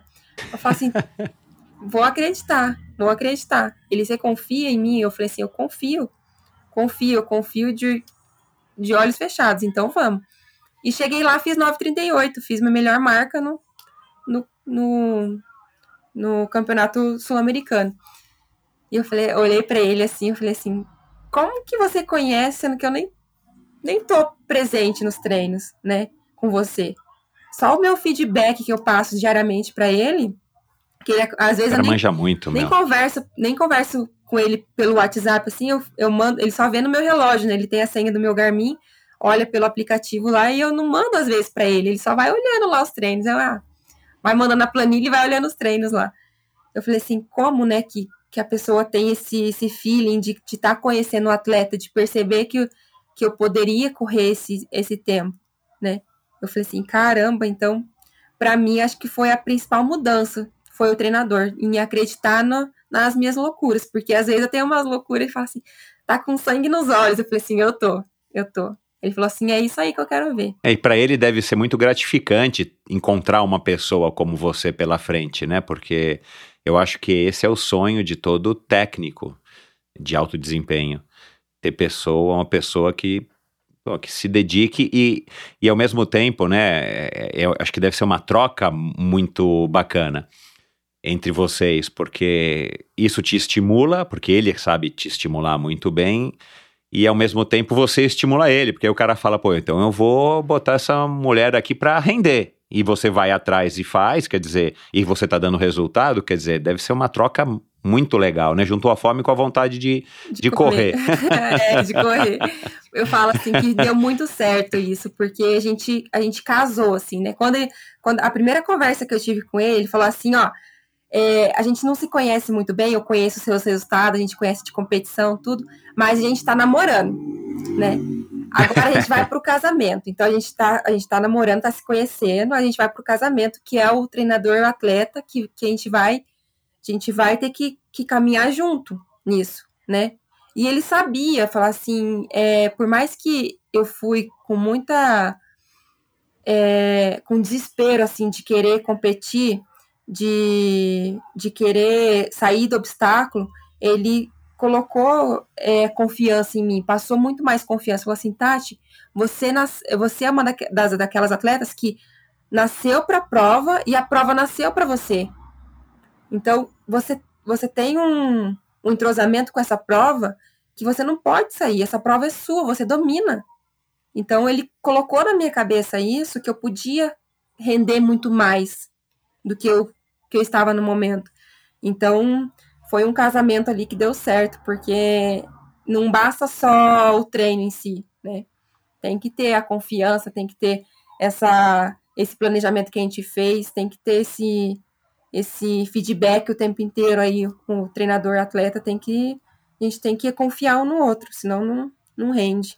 É, eu acho que essa é a, acho que essa é a premissa básica de qualquer relação, né? É. Seja uma amizade ou um casamento de fato é, ou uma relação treinador e atleta. Eu acho que a partir do momento que um dos dois já não confia, já não se entrega né, é, ao outro, aí o negócio começa a ficar né, é. correndo o risco de não dar certo.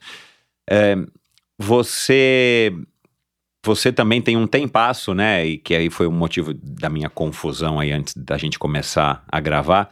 Nos 3 mil sem obstáculos, né? Nos 3 mil rasos. Uhum. Você tem o tempo aí de 9 e 18 que você conseguiu em 2018 no Campeonato Ibero-Americano lá no Peru, que foi uma medalha de, de prata. Se você pudesse escolher, independente é, de qualquer coisa, você preferiria correr os 3 mil ou os 3 mil com obstáculos, é, e eu quero falar agora exatamente dessa prova que me fascina, eu acho fantástica, né? Aliás, a minha filha de 5 anos, que nessa Olimpíada tinha 4, foi a primeira Olimpíada que ela assistiu, e já com entendimento, né? Ela não acreditou por que, que as pessoas pulavam a barreira e caíam no obstáculo, perdão, e caíam no fosso, né? Na água. Pai, por que, que eles estão pulando na água? Eu falei, porque não tem outro jeito, não dá para pular fora da água, tem que cair na água, né? E o pior é que pula repetidas voltas, né? Na, na no fosso, né?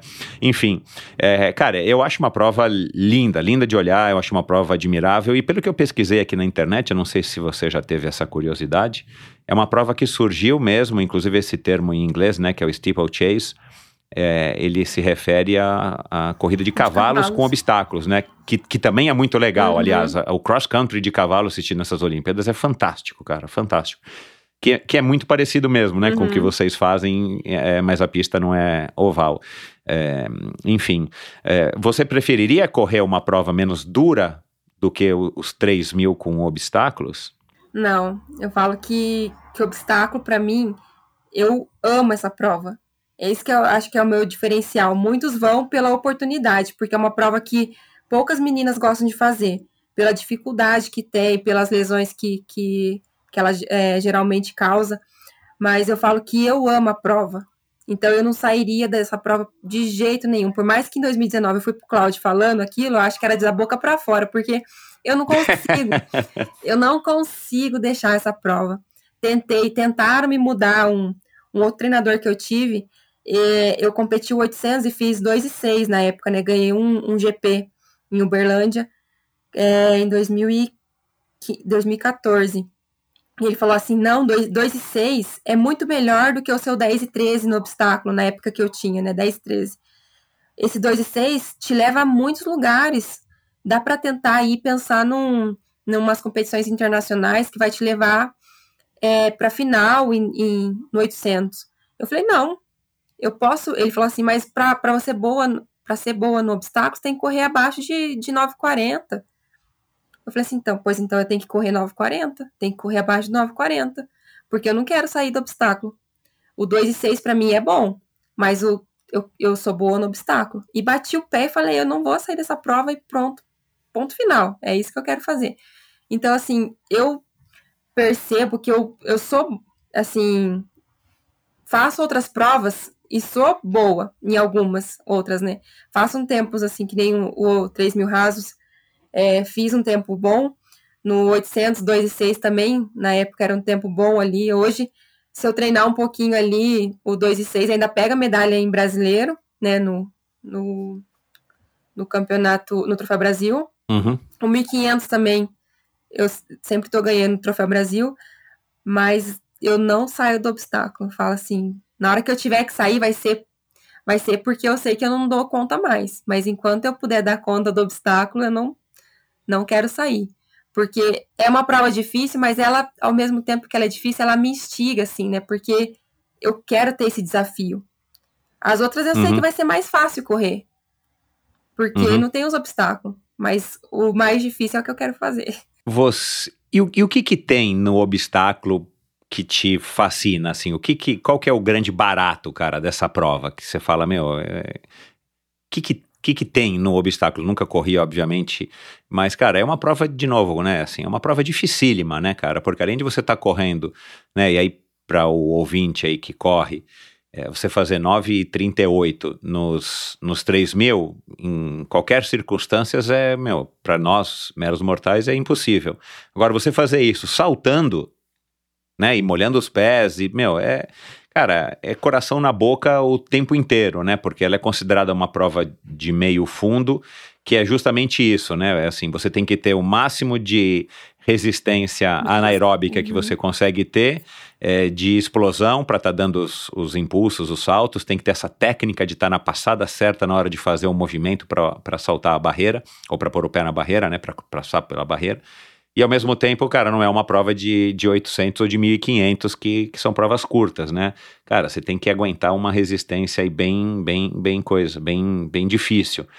É, o que que você vê, assim, que, que te atraiu, né? E desde o começo, né? Porque lá atrás você podia ter falado, não, eu corro bem, mas, meu, essa prova tá louca, é muito difícil, eu vou correr outras provas. O que que te trouxe essa prova? Eu acho que é a dificuldade da prova. A dor que a gente sente ali na Aham. hora. Eu acho que eu aprendi a gostar dessa dor que a gente sente. É uma, assim, em prova nenhuma eu sinto isso. Em, em nenhuma outra prova eu consigo sentir essa dor. Lógico, eu nunca fiz maratona, né? Que é o que eu pretendo fazer lá na frente. Mas eu sei que não vai me dar essa sensação de estar de, de tá passando o, o fosso ali voando ao mesmo tempo, né? Tá, tá, tá, tá se livrando daqueles obstáculos ali de qualquer forma, na dor, na velocidade, na sem, sem ter força mais para saltar aquilo. É uma, uma dor assim extrema, mas é uma dor prazerosa.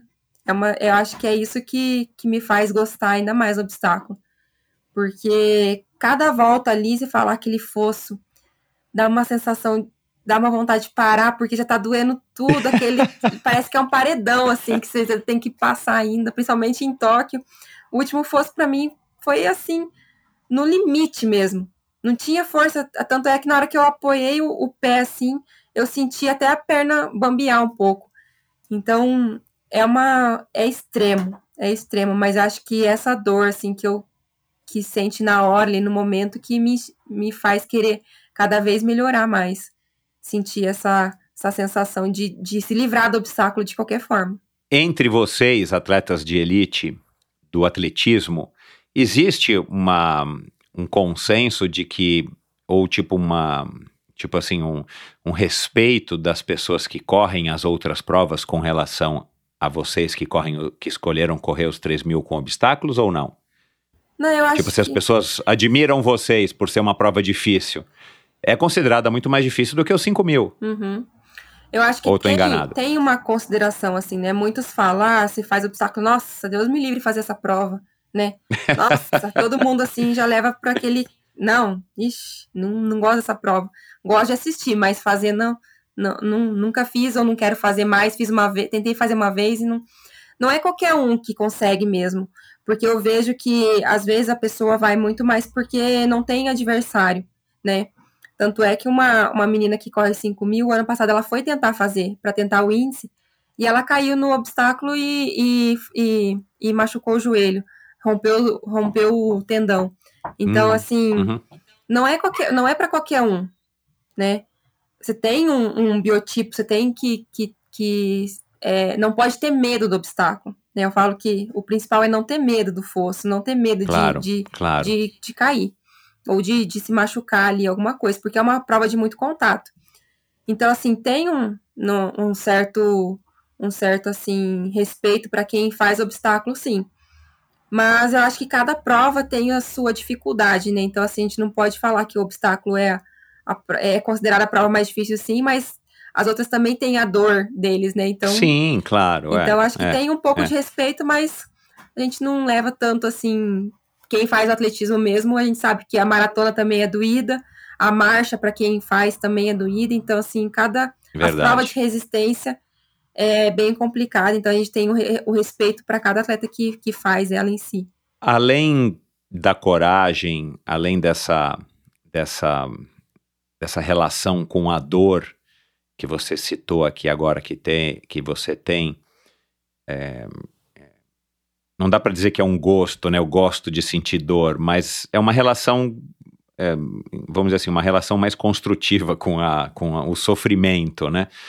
É, e claro, né, ter pernas longas. Vamos falar um pouco das suas pernas aqui com respeito ao Guilherme.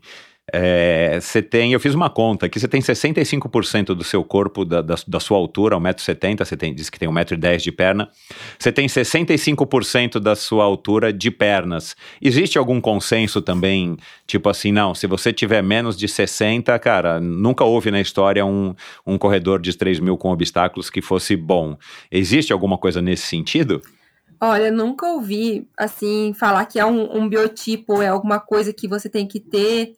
É. Não é um padrão, né? Mas assim, eu acho que ela me ajuda muito. Eu ter esse, esse- essas pernas muito compridas, assim, ela me ajuda muito, porque apesar de eu não usar tanto quanto eu deveria, né? Porque ainda corro meio sentada. O Cláudio ainda fala, todos os treinadores falam que eu deveria usar mais a minha perna, né? Então, assim, é, não tem um padrão, mas o que ela me ajuda nesses obstáculos aí, ela me ajuda, porque o obstáculo acaba sendo, ele tem 76 centímetros, né? Então ele acaba sendo baixo para mim, né? Que eu passo Então. com, uma, com uma facilidade. E o meu fosso também acaba sendo, eu consigo molhar só o calcanhar. Quando eu caio muito lá na, na- no meio, é porque tem aquele contato com as meninas tal, então você não consegue dar uma sequência na prova. Mas quando eu tô correndo sozinha, eu consigo ir lá na frente e molhar só o calcanhar do pé esquerdo, que é o que eu tenho contato no chão. Então, por ter as pernas compridas. Então, é, no começo, o- quando surgiu esse apelido lá atrás, né, Tati Perna, eu ficava meio assim, ai, o pessoal fala que só tenho perna, só perna, né? Só que hoje em dia eu falo assim, nossa, é o meu instrumento de trabalho, então, graças a Deus que eu tenho a perna comprida e o tronco menorzinho, né? É virado em perna, literalmente. É, qual que é a parte do corpo que você mais gosta do seu corpo? As pernas. Eu Ah. acho que é Eu achei que você fosse falar o cabelo, pô. as pernas. Eu acho que por ela ser, ser- chama atenção, né? Você ter o corpo é, menorzinho, né? O tronco mais, mais curtinho, assim, as pernas mais compridas. Quando vai usar o shorts, quando eu tô competindo, assim, o povo, nossa, olha o tamanho da perna daquela menina. A maioria do pessoal fala assim, nossa, parece uma garça. Eu já tive vários apelidos. É. Eu falo assim, ah, eu gosto, eu gosto, porque é, é o que me faz correr, né? É, Exatamente. então eu gosto, é um elogio pra mim. Falar que eu tenho as pernas compridas, eu tenho mesmo. A, a, a Letícia puxou você, como é que ela tá? Puxou. Puxou. Ela tem as pernas compridas também, ela tem os braços compridos, a mão, mão grandona, assim, ela tem o biotipo pra corredora, mas não quer ser. Então, eu falo assim. É, vamos lá, calma, né? Ela, é- ela tá na idade que você começou, Ela tá. né? Mas a gente não pode colocar essa responsabilidade É. na, na cabeça deles, né? uhum, Você já faz o que você tem que fazer, que é dar esse exemplo gigantesco, meu Deus do Uhum. céu. Ela, ela é, você, você disse que recebeu um áudio dela, né? E, e foi o que te motivou lá no dia de Tóquio e tal. Nossa senhora, meu, eu imagino a emoção de estar recebendo um áudio da minha filha numa competição dessas. É, mas enfim, então vamos lá. Pernas, é, talvez nem tanto, mas coragem e, e essa relação vai, mais, mais especial com, a, com o sofrimento, com a dor, são ingredientes que você tem. É, o, o, que, que, o que, que é preciso na tua visão, o que, que você já conversou, né, desde a época do Adalto, agora com o Cláudio, que você que, que, que uma boa corredora de 3 mil com obstáculos precisa ter? Ou o que está faltando para você é, chegar nos 9h30, que eu imagino que seja a marca mágica, né? Como você disse agora no começo da nossa conversa. Eu acho que falando específico em Brasil, né? É, o Brasil ele precisa dar mais oportunidade para os atletas, principalmente do fundo, em, em, ter esse contato com os principais lá fora, né? Então eu cheguei na Olimpíada, eu vi as meninas se cumprimentando e eu não tinha esse contato com elas antes nas competições. Poucas foram, acho que duas ou três que eu tive contato é, frente a frente, né, numa competição. Então eu acho que o Brasil em si peca nisso, né? Não, não dão tanta oportunidade para os brasileiros melhorar é, com os outros atletas lá fora. As competições a níveis internacionais mesmo, né? Tipo um meeting lá na Europa, nos Estados Unidos, até mesmo no Quênia. A gente precisa estar é, tá em constante é, competindo muito com esse pessoal, né? De, de, de mano a mano, né? Que a gente fala, para poder melhorar. Porque se a gente fica aqui, que nem aqui no Brasil, eu vou, vou sair numa prova, eu vou puxar. Mas se eu tiver várias meninas que nem eu tive lá na, na, na, na Olimpíada, é, puxando, eu vou conseguir melhorar. Então, eu acho que falta isso, a oportunidade, falando especificamente de Brasil. Porque a gente tem os atletas daqui do Brasil, acho que só não evolui tanto por conta disso. Porque a gente tem muitos atletas bons, mas precisa de oportunidade de competir é. lá fora. É, antes da gente falar dessa questão aí agora, já aproveitando que você tocou no assunto de, de estrutura de, de grana, né, de como é que está a situação do atletismo no Brasil, na sua visão, é, é só uma curiosidade com relação à técnica, como eu disse lá atrás, eu não entendo nada. É, existe, é, assim, a questão de, de como você aborda os obstáculos, se é com os pés, se é sem os pés, né, passando por sobre ou pisando, né? Para quem não sabe, pode pisar no. A, o obstáculo do, do, dos 3 mil é uma coisa sólida, tem que pesar não sei quantos quilos. Eu pesquisei aqui na internet, tem acho que 13 centímetros, né? Mais ou menos de, de largura ao quadrado, né? 12,5 por 12,5, enfim, né? A barra, né? Uhum. 3 metros e pouco de comprimento. É um negócio que não, você não mexe, né? É um negócio que é pesado pra caramba e não tem nem como derrubar, né? Porque ele é feito para não cair. Então ainda tem essa questão, né? Se você topa naquele negócio, não é igual a, a, a barreira que você derruba e, e, é bem mais delgadinha, mais fininha. Enfim, é, é uma coisa que você, quem, quem desenvolve esse estilo, assim, não, eu prefiro passar todas pondo o pé, ou não, eu faço as três primeiras voltas direto para ganhar tempo, aí depois eu opto em pôr o pé, ou na do fosso, eu prefiro pôr o pé para ver se molho menos o meu calcanhar. Como é que é essa decisão? É, é uma coisa que você é, planeja tudo antes, assim, então eu vou fazer a primeira volta sem o pé, a segunda com o pé, alguma coisa nesse sentido. Fala um pouquinho da parte técnica específica de transpor os obstáculos. Então, todos os treinadores que, que eu passei, né, eles fizeram eu treinar com a barreira, né? Então, assim, a barreira você não pode apoiar, você tem que passar ela direto. Então, assim, quanto menos você tiver o contato com o obstáculo, menos tempo você vai perder né? Então, assim, você tem que se livrar dele. É, no meu caso, às vezes, na, na competição, é, quando tem muitas meninas e o contato é, é, maior, que você fica naquele bolo ali é, muito tempo, tem muito contato com elas. Então, assim, eu não consigo desenvolver Sim. a minha corrida passando os obstáculos é, sem apoio.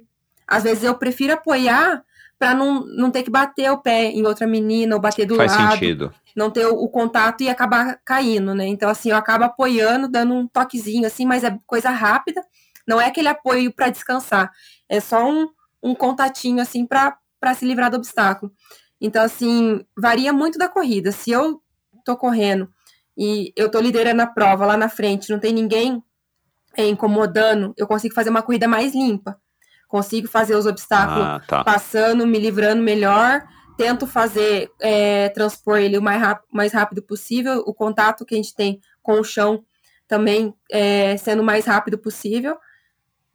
Mas quando é uma, uma corrida que tem aquele bolo, fica muito tempo ali, né, daquelas meninas, aquele pelotão, fica muito tempo ali, não se desfaz, então acaba prejudicando. Tem um contato ou outro ali, assim, então eu acabo por ter as pernas mais compridas, assim, eu acabo apoiando o obstáculo para não não, não acabar tendo uma queda, né?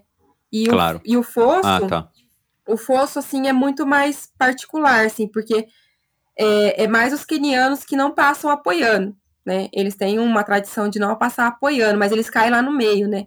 E o, o, o pessoal, tanto dos Estados Unidos, o pessoal da Europa e aqui também na América do Sul, a, a- a passa, passam apoiando mais obstáculo para ter essa, essa é, cair o, quanto mais longe, né? Não cair tanto na água, para não ficar tão pesado assim e, e dar continuidade na corrida. Uhum. A Beatriz, se ela, ela tem esse estilo queniano por ser queniana ou ela não? Ela, ela, ela pisa na barreira, no obstáculo. Ela, ela passa a- a- o fosso apoiando. Ela passa o fosso apoiando, mas os outros obstáculos ela passa ela passa sem apoio. Livre. Aham, Aham. a maioria deles.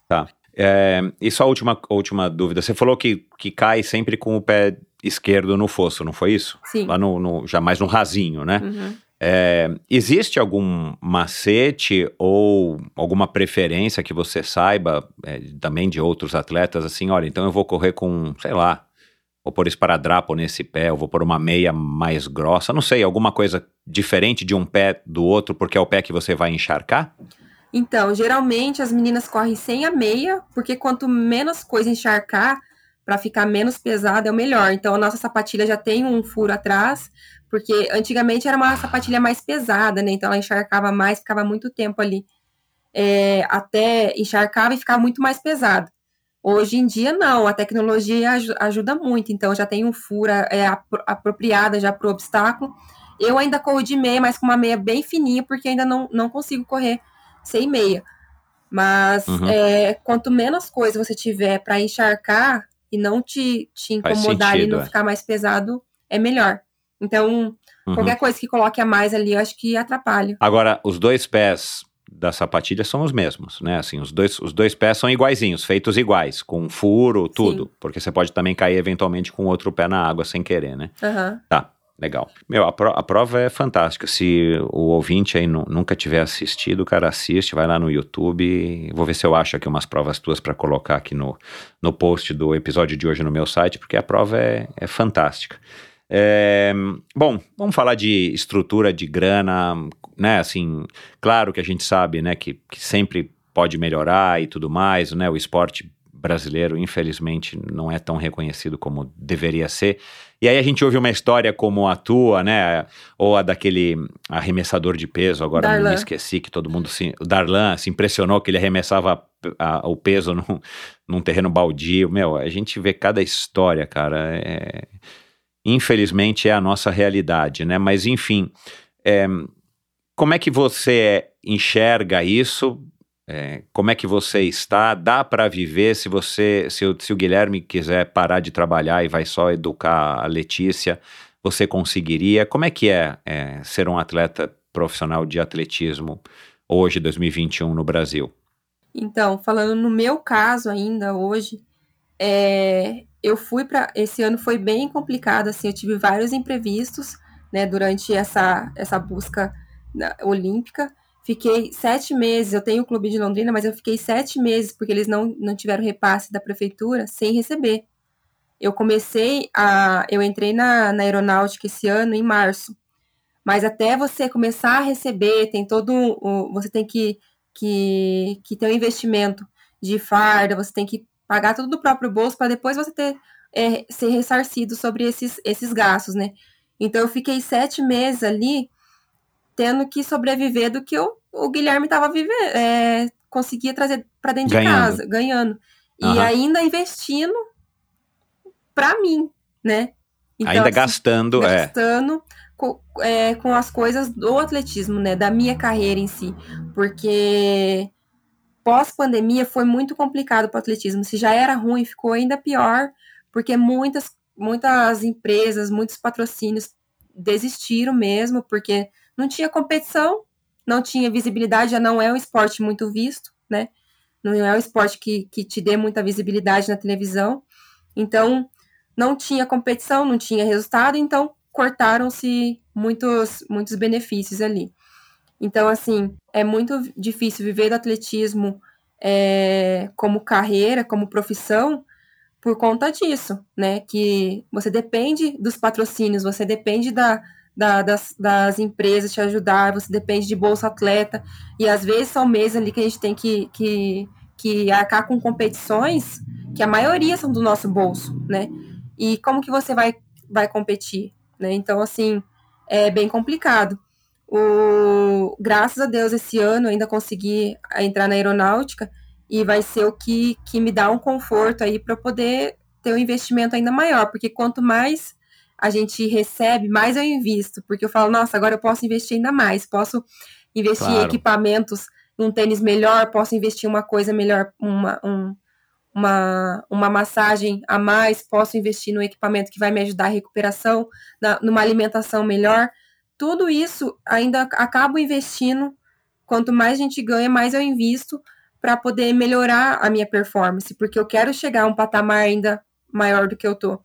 Então, todo, é, viver do atletismo em si é complicado. O ano passado, eu sou formada em educação física, né, desde 2016, e eu ainda não havia tirado meu CREF, porque ainda conseguia, né, manter no atletismo meio capengando ali, aos pouquinhos, trancos e barrancos, ia vivendo disso. É, mas o ano passado, com a pandemia, eu tirei o CREF e falei assim, bom, eu vou ter que começar a trabalhar, vou ter que não vou poder mais viver específico só do atletismo, não vou poder me dedicar 100% a isso. E veio, e logo em seguida veio a, a proposta de, de entrar na aeronáutica lá, saiu o edital, eu falei assim, nossa, era a resposta que eu precisava ter Ufa. É. para ter um, um, um, alívio ali, um, falar assim, ah, eu vou poder investir mais, vou, de, vou poder ter uma, uma estrutura melhor, uma renda fixa, que eu possa de, me dedicar ao esporte, né? Porque até as corridas de rua, para quem ainda competem, pararam, né? Estão voltando agora, alguma coisinha ou outra, assim. Então, assim, era o que a gente conseguia tirar um dinheiro a mais ainda. Então, para quem vivia só de corrida de rua, eu vi muitos atletas pararem. Muitos atletas pararem por conta disso. E arrumar outros empregos, até atletas olímpicos de, de outras, outra, outras provas, eu vi é, que tinha muito mais condições ainda de, de dar resultados melhores, que teve que parar porque não, não tinha como, como, como sobreviver. Então, você sendo um atleta olímpico ou não, pouco importava nessa pandemia, então não, os seus resultados não valiam nada, é, tinha que se virar com outra é. coisa. Duro, né, cara? Duro. É... Joaquim Cruz falou disso, né, na nossa conversa e, e ele que tem essa perspectiva diferenciada de já ter conquistado um ouro olímpico, né? Ele chegou no, no auge há muitos anos e, e fez carreira nos Estados Unidos e, e enfim, deixa a gente um pouco é, pensativo mesmo, né, cara? Assim, o que, que a gente tem que fazer é, como nação para quer dizer, nação não, é, eu aqui na minha função como através do endorfina, ou você do seu lado aí sendo atleta se esforçando nesse nível, né, treinando sem estrutura, com pouco apoio e tal. Caramba, meu, para a gente acordar aí as autoridades e valorizarem o esporte que é tão importante para a formação do indivíduo, né? Não estamos falando de alto rendimento, mas é óbvio, né? A hora que você tiver numa peneirada nacional de um monte de meninas e meninos para fazer atletismo, futebol, qualquer outra modalidade, e eventualmente vão surgir muitos, muitas Tatianes, muitos Joaquim Cruz, muitos Sim. Neymars e por aí vai, né? Mas é, você disse que repetiria tudo da tua, da, tua, da tua história com a Letícia e tudo mais, porque isso também foi importante para sua vida.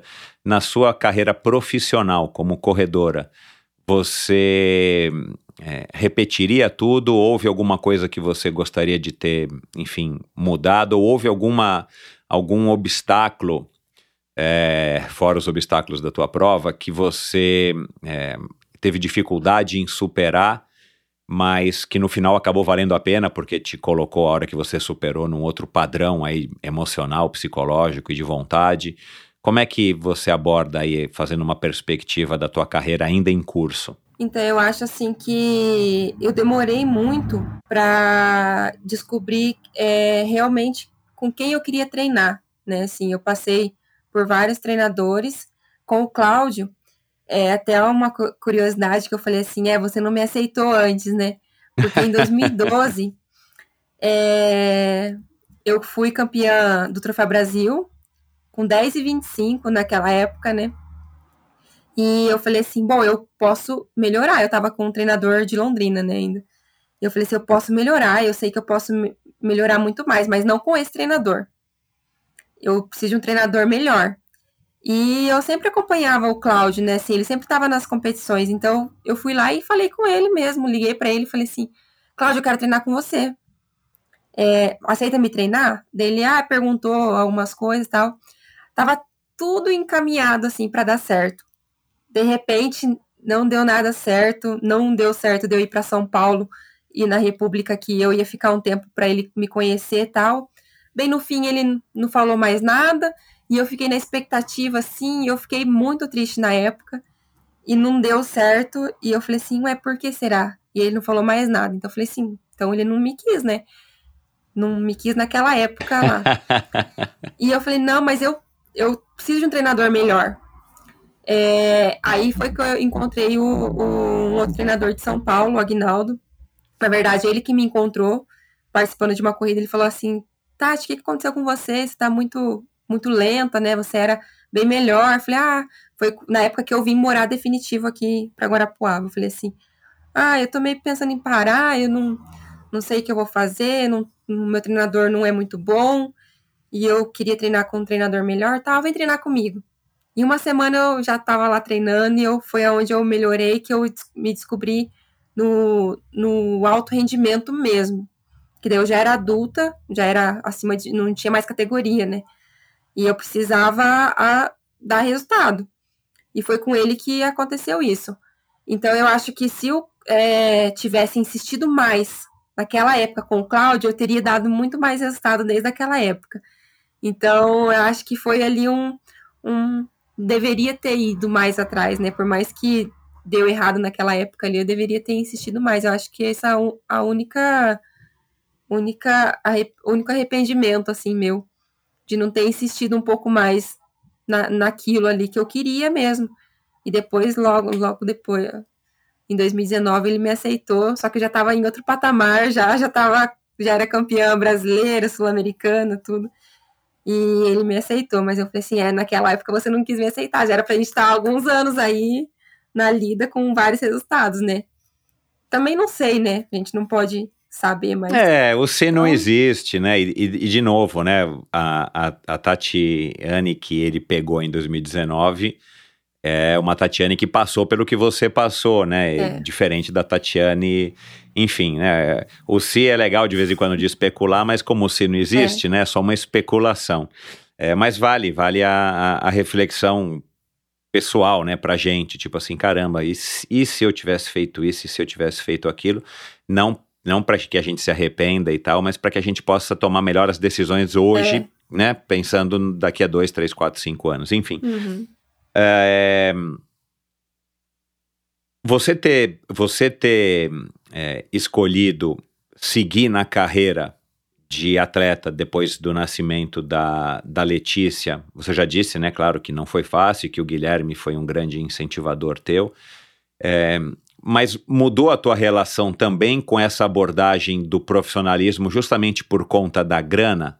Né, porque foi uma das, um, um dos assuntos mais interessantes da conversa que eu tive com a Carmen, né, como eu falei há dois episódios, recomendo a todo mundo ouvir. É, e ela fala muito disso, né? As pessoas falavam, não, mas pô, você tá muito querendo pensar em dinheiro e tal.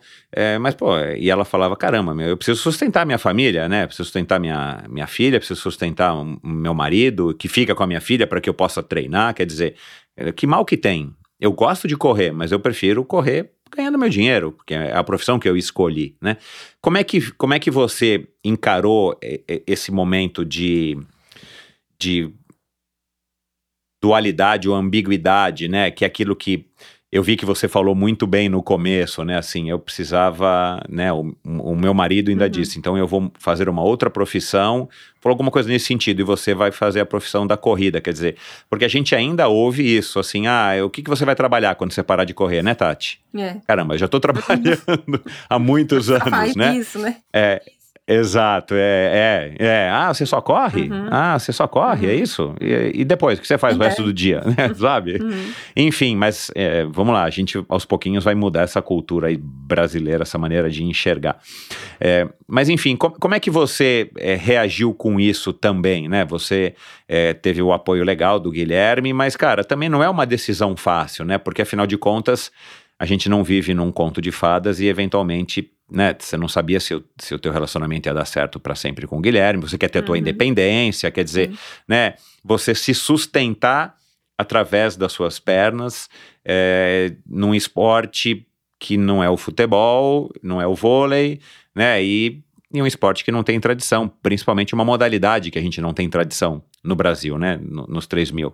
Enfim, como é que ficou isso é, dentro da, da tua cabeça, né? Como é que foi administrar tudo isso? Então, para mim, assim, é, como eu tive o, o apoio do Guilherme, foi muito, foi fundamental, assim, porque foi o que, que me deu forças para continuar nessa lida, né, com, com atletismo, mesmo não tendo, não tá recebendo, né, é, no, a, no começo, mas eu sabia que é, a oportunidade que eu tivesse de fazer o resultado ia ser muito melhor, né, e iriam vir, vir os benefícios, iriam vir, é, conseguiria bolsa atleta, conseguiria o apoio da, da equipe. Então, assim, a partir do resultado. Então, assim, eu corri literalmente em busca do resultado, porque com o resultado iria vir as coisas que eu precisavam para me manter na carreira, né? Mas é, se os dois vivessem do, só do atletismo, não iria dar certo, né? Um, um tinha que fazer uma coisa que fosse uma renda fixa para a gente poder manter a família, manter a nossa filha, e o outro, conforme fosse vindo as, as corridas de rua, ah, é um dinheirinho aqui, e vai vir um vai- você vai cons- conseguir um resultado na pista, vai conseguir o Bolsa Atleta, ou vai conseguir o patrocínio da equipe e tal. E foi isso que eu, que eu fui em busca, né? Porque eu sabia que se eu conseguisse um, melhorar, né? Eu conseguiria numa, numa corrida de rua aí, dependendo a premiação, é mil reais, cinco mil reais. Se for participar, tem todos as, os finais de semanas, você consegue tirar uma grana muito boa, né? Então eu precisava me dedicar para poder conseguir o resultado. Então, é, eu não pensava no dinheiro em si, né? Lógico, precisava muito naquela época lá, mas eu sabia que o Guilherme poderia dar essas condições para eu poder É, treinar aham. até eu conseguir, né? Então, É, foi, isso é um conforto bacana, né? Foi fundamental, assim, que, que me fez seguir com a carreira do atletismo na pista. Porque na rua, todo final de semana você tem competição, né? Você pode Você chegou a correr provas de rua para ganhar um dinheirinho? Tentar ganhar um dinheiro? Se- sempre, quando não, não tem competição de pista, eu faço as competições de rua. Faço é, aqui no Paraná, em todas as. Na, na região aqui, eu sempre faço. A prova da, da. que é muito tradicional aqui de Apucarana. Sempre tô correndo. Acho que ano que vem já, é, já falaram que vai ter a, a corrida. Então, assim, essas. é, tinha também o. Até 2019 eu participei de algumas etapas do, do circuito Bradesco, né? Então, todas essas competições que tinham, que não, não batia de frente com as competições de, de, de pista, eu acabava fazendo para ter uma renda extra. Então, eu acho Uhum. que é, se eu focasse só na rua, hoje eu teria parado. Porque quem vivia só de rua hoje parou, a maioria, né? Parou, porque a- as corridas de ruas não, não tem mais. Mas a pista, ela te garante o, o, o, Bolsa Atleta, né? Que é um, um Uhum. dinheirinho que você tem por mês. Então, Uhum. eu preferi ficar mais na, na pista e a partir do momento que eu tivesse a oportunidade de fazer as competições de rua, para ter essa, essa garantia de, de uma renda fixa todo mês. A, a São Silvestre, que você foi a segunda brasileira, aliás, atrás da, da Graziella, né? Que é atleta do, do Cláudio. aliás, tô devendo aí um, um episódio com ela. Se ela estiver ouvindo, já, já já, viu, Grazi? Espera só um pouquinho. É, você ganhou alguma grana também por ser a segunda brasileira ou lá a premiação é do primeiro, sei lá, o décimo e não tem essa história de premiação para o primeiro, segundo brasileiro? Não, então, é, por eu ser segunda brasileira, não ganhei nada. Só tive investimentos, só tive que gastar para ir para Só um, um parabéns. É, um parabéns só. Entendi. Mas é. Então é, você correu para você correu para, enfim, para começar também a, a, a navegar um pouquinho pelas provas de, de, de enfim, né, É, de fundo, queria, porque na você verdade, tem a ideia de correr maratona. Eu queria, na verdade, mesmo correr a São Silvestre, porque todo mundo me perguntava: Ah, você é corredora de rua? Sou. Você já correu São Silvestre? Não, ah, então você não é. precisava ser atleta de verdade, né? Eu precisava correr a São Silvestre. E eu queria É muito mesmo. fazer uma estreia e ver como que é, porque todo mundo falava, você escutar das pessoas, e eu assistia muito, né? Eu assistia, sou muito fã da Lucélia, então eu assisti o, o título dela, eu gostava muito de, de acompanhar. Tive a oportunidade, o privilégio de participar de algumas competições sul-americano de cross e ela estava presente, né, na, me- na mesma equipe. Então, eu assistia muito pela televisão, sou muito fã da corrida e eu precisava estrear, porque só escutar, eu não queria só escutar, eu queria vivenciar, sentir na pele. E o Cláudio falou assim: Tati, você não tá treinando para correr São Silvestre. Tem certeza? Eu falei assim: eu quero só correr, sem compromisso nenhum, eu quero só correr 15 km da São Silvestre. Então tá bom, vamos lá tentar ver o que, que vai ser. E eu gostei muito da minha estreia, porque assim, eu falo que é a melhor corrida que eu fiz, porque a torcida é enorme, você sente assim, eu, eu lembro que eu tava sofrendo para subir a, a brigadeira assim, e o pessoal gritando, bora Tatiane, vamos Brasil, e aquilo lá me arrepiava assim, me dava força para subir. Então eu precisava sentir na pele como que era correr São Silvestre.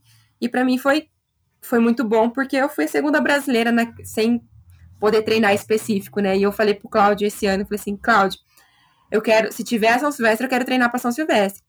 Ele, não, perfeito, você tá na- nas condições, vamos treinar. Eu falei assim, mas eu quero ir pra, pra pódio. Ele, é isso que eu quero ver. É isso que eu quero ver. Determinação, foco no que você quer. Eu falei assim, Isso então aí. eu quero treinar pra.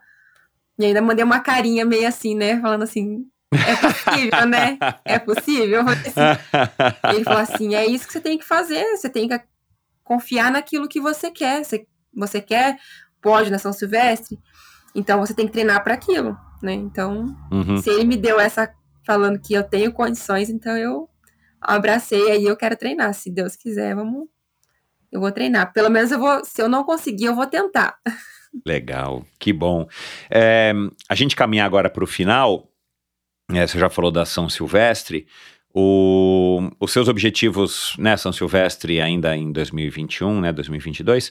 Os seus objetivos para o ano de 2022, você já disse, né? um- é, eu já li em algum lugar que você quer ir para o Mundial nos Estados Unidos e mais um ibero-americano. E, e você tem um sonho de longo prazo, e eu queria que você falasse um pouco desses, dessas, desses teus próximos objetivos, que é correr maratona, né? Tentar, né? Ver se você vai ter aí um, um, um, resultado, enfim, que te atenda eh, esse teu padrão, padrão Tatiane e Raquel da Silva de, de, de ser para seguir pelo menos por alguns anos na carreira de maratona, que também te dá uma sobrevida, né, por conta da, da questão da idade. Fala um pouquinho aí, depois do, né, na virada do ano, dos teus planos. Então, o nosso objetivo, o ano, o ano que vem, é o, o Mundial, que vai ser nos Estados Unidos mesmo. Eu quero ir para tentar correr esse abaixo de 9,30, é, que daí você já fica em outro, prata- outro patamar, né? Você já vira outro tipo de atleta, né? Correndo abaixo dos 9,30. Vai Então, começar a cutucar, Emma. é, aí eu, eu quero começar a empurrar, né? Quero começar a, a chegar ali perto e ela sentir já o. Bom, essa aqui eu já conheço, né? Então, eu quero passar, é, fazer mais história ainda no obstáculo, né? E o ano que vem tem ainda o Ibero-Americano. Em 2023 tem o, o Pan-Americano, que eu quero ir para buscar o título também, porque eu fiquei em quarto no passado. Já fui sexto em Toronto, quarto no do Peru e agora se eu tô subindo de dois em dois, a, a, a é, é para ser segundo, mas eu não quero segundo, eu quero ir para tentar o primeiro, né? Mas vamos ver Isso como que aí. vai ser. Então, assim, eu quero uma medalha no Pan-Americano. Tem os Jogos Militares também em 2023. A gente não sabe ainda a sede, onde vai ser, mas também quero representar as Forças Armadas no Mundial. E logo depois a Olimpíada, né? Então, assim, eu quero tentar esse ciclo no obstáculo, porque eu ainda sei que tem muito para queimar. O, o, Cláudio falou que tem muita lenha para queimar.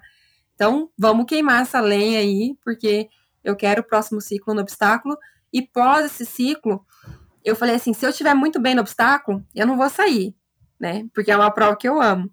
Mas se eu ver que eu não tenho mais condições, que a idade já vai atrapalhando, eu vou perdendo já a velocidade tal, aí a gente começa já a pensar em maratona. Então, eu vou, vou estar com 34 anos, eu acho que já é uma, uma, uma boa idade, assim, para a gente fazer uma, uma, fazer uma experiência já e ver o que, que vai dar. Porque é um sonho que eu tenho. Mesmo se eu não for atleta de maratona, eu quero fazer, pelo menos, né? Não sei se vai ser é, como atleta de alto rendimento, se vai ser só por hobby depois, para não parar mesmo, porque eu não pretendo parar tão cedo, né, de correr. Então, eu quero fazer essa experiência. Se der certo de, de correr, fazer uma boa marca, eu vou para cima, vou, vou entrar nessa briga aí com as meninas. Senão, vai ser como, como hobby mesmo e vai ser como para não parar, aquele, aquele tiozão que a gente fala, aquela, aquela tiazinha que passa, ah, é 70 e poucos anos, tem as categorias lá e vai, e vai indo, que eu quero correr a maratona. Você vai se classificar para Paris? Eu pretendo, eu pretendo muito, porque eu, no nível que eu, tô, que eu estou hoje, eu acho que é bem possível melhorar muito mais. Né? Eu preciso, preciso que o meu corpo é, esteja de acordo com a minha cabeça, porque a minha cabeça ela já está lá né? O meu corpo precisa estar igual. Então, uhum. eu vou fazer o possível, mais ainda, eu já sei o que, que eu preciso melhorar ainda mais, já, já analisei. É, vou investir ainda mais, porque agora eu tenho, tenho a, a aeronáutica para isso, né? Então, eu que sei que, que os investimentos aí, e eu preciso de uma oportunidade de competir fora, né? Eu acho que vai, com, com certeza, agora com a com a mudança aí que teve a Confederação Brasileira, eu acho que eles vão dar mais oportunidade para os brasileiros estarem competindo fora, então acho que, que, que vai melhorar. E eu espero que o meu corpo, Tomara. que meu corpo ele esteja de acordo comigo. Ó, Samuel, é. se prepare, hein? Se você não correr muito rápido, você vai perder o teu posto aí. Já já surge um, um substituto eu, aí para o Samuel. É, você já está até aprendendo algumas palavras em francês, é? E eu falei assim, é, o inglês que eu deveria estar tá, tá treinando, tá, já, já tá craque, né? Treinando, eu já deveria estar tá craque já. Não consegui, imagine o francês. Falei assim, nem, nem em Tóquio, em Tóquio eu tentava aprender, eu tentava aprender alguma coisa, eu falei assim, vamos ficar aqui só na mímica, porque eu só, eu só sei correr.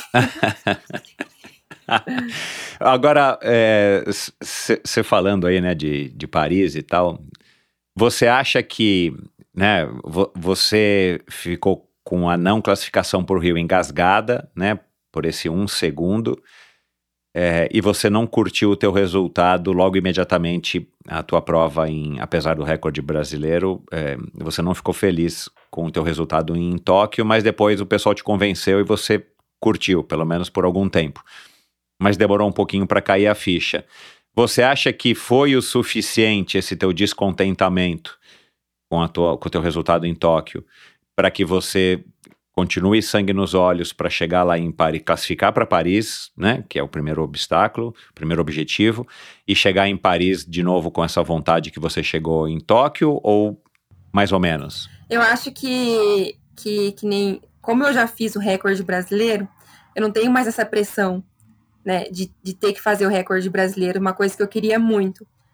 É, eu quero chegar e fazer história.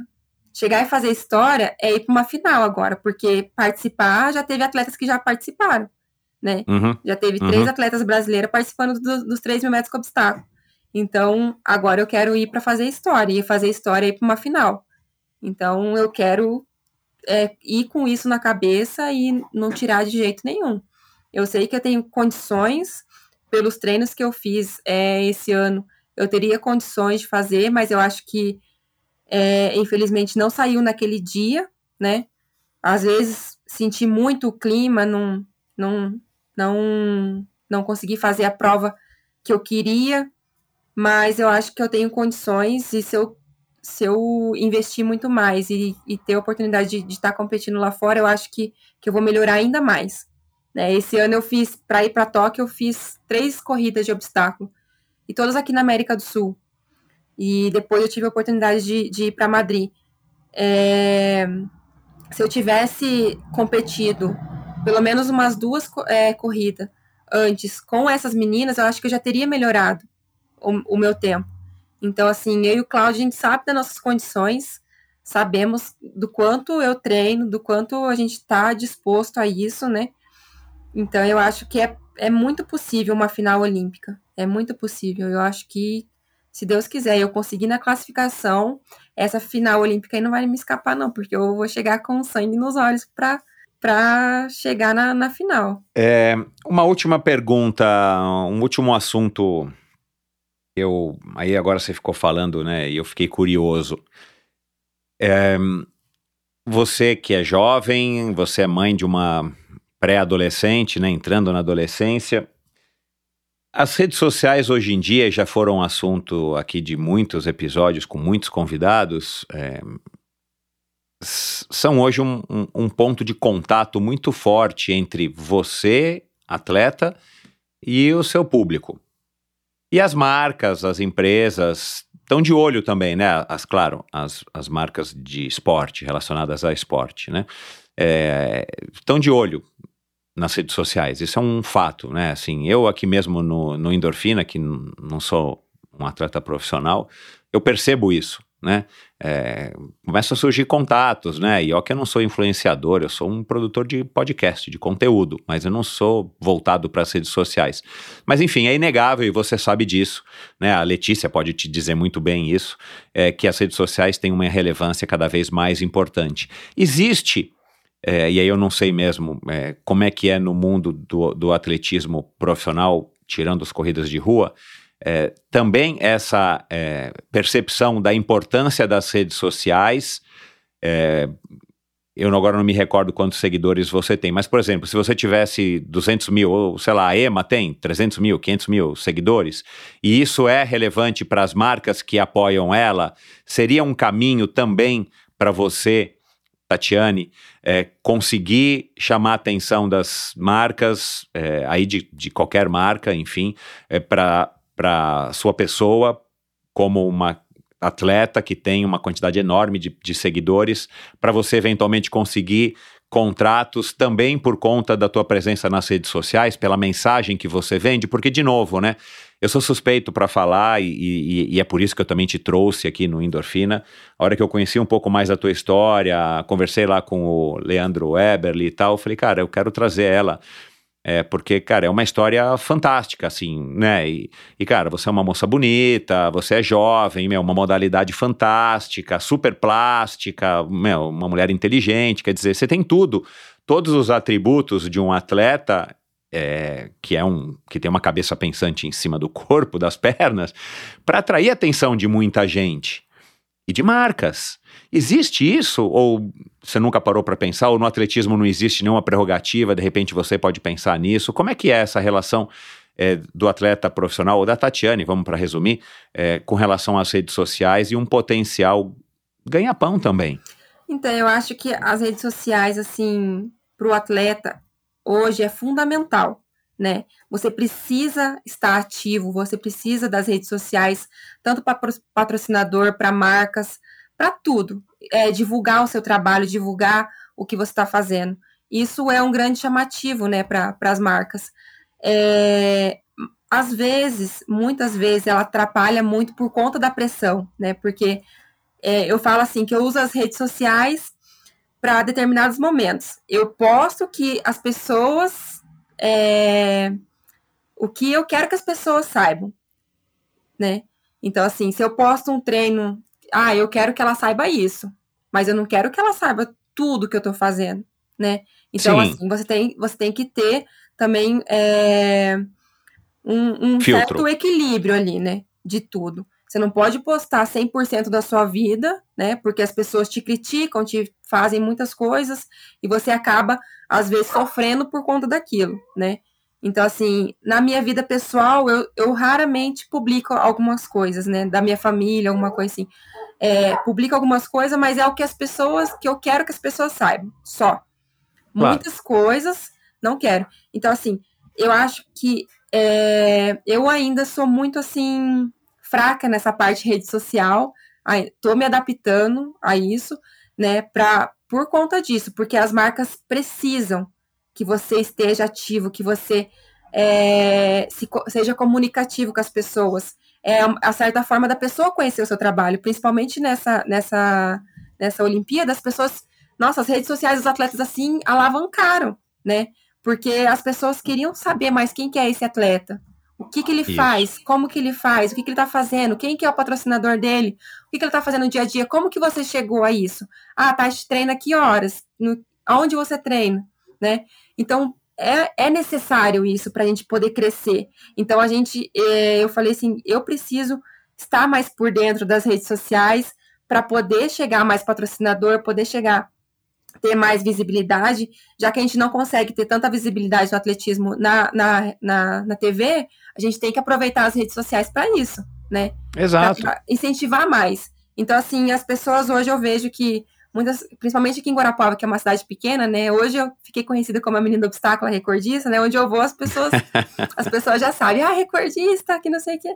Então, assim, eu preciso estar mais ativa porque as pessoas se espelham em mim, né? Então. Ah, é uma mulher que chegou nas Olimpíadas, é mãe, que não sei o quê. Mãe. E, e mostrar que a mulher é capaz de fazer tudo isso, ser dona de casa, ser mãe, ser, é, ser atleta, ser- você tem a sua profissão, hoje eu sou militar, então assim, você pode ser tudo aquilo, né? Sendo um atleta que você é. Então, assim, as pessoas, as pessoas querem saber um pouco mais de como é a Tatiane atleta e como que é a Tatiane no dia a dia. Então, assim, a gente precisa estar muito mais aberto a isso, né? Então, tem o pós, tem o contra. Lógico que se você ficar muito refém das redes sociais, ficar o tempo inteiro só postando, você não vive, né? Você não consegue viver, só ficar na, naquilo. Então, assim, eu acho que é. Mas as redes sociais, ela veio mais para ajudar o atleta hoje, em busca de patrocínio, em busca de incentivo, de, de visibilidade. Eu acho que, que veio mais para ajudar do que atrapalhar, se souber usar da maneira correta, Uhum. né? É, eu acho que é um assunto que me interessa, porque é um assunto que não tem mais como voltar, pelo menos não agora, né, não, não na, na nossa perspectiva hoje, e pode ser sim, e eu já gravei com diversos aqui influenciadores que vivem dos patrocínios de marcas esportivas é, através das redes sociais, gerando conteúdo. E o cara não precisa ser um super atleta, É. o cara gera Uhum. conteúdo Sim. e é um conteúdo que as pessoas estão dispostas a consumir e isso interessa às marcas.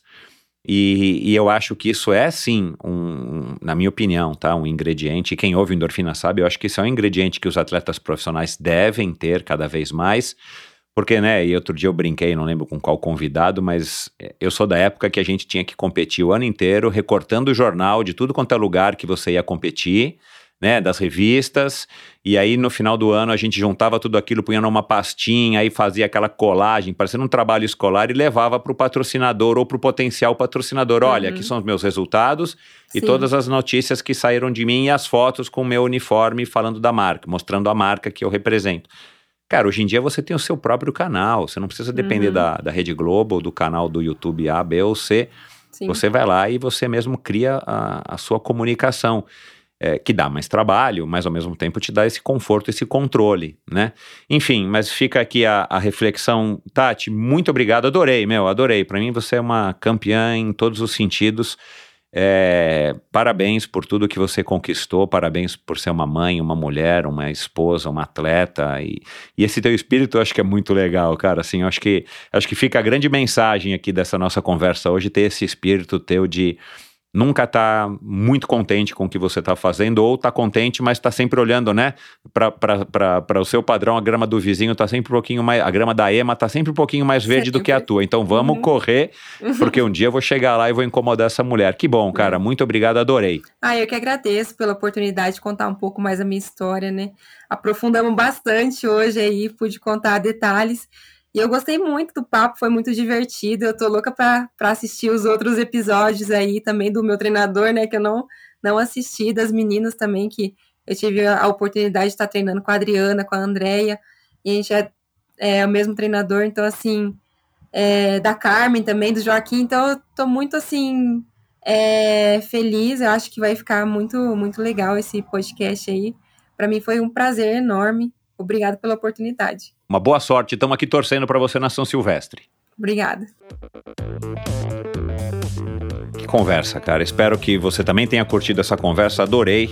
Sensacional. Falei no começo e falei, falo agora aqui de novo. Adorei conhecer a Tatiane. Puxa, não sabia, cara. Tinha que ter pedido para o Cláudio uma, uma participação aqui especial, porque não fazia ideia, cara. Ela fala do treinador, mas ela fala do treinador. Eu até preciso, né, Cláudio? Ela precisa falar que treina com você, caramba. Enfim, é, que mulher, que mulher fantástica. É, eu vou colocar, a gente acabou não não, não perguntei para ela aqui no ar a rede social dela, mas eu já estou seguindo ela. Eu vou, vou colocar aqui no post do episódio de hoje, lá no endorfinabr.com o link para o Instagram dela e, e para vários outros é, vídeos, podcasts é, e assuntos correlatos aqui, resultados dela, matérias e tudo mais.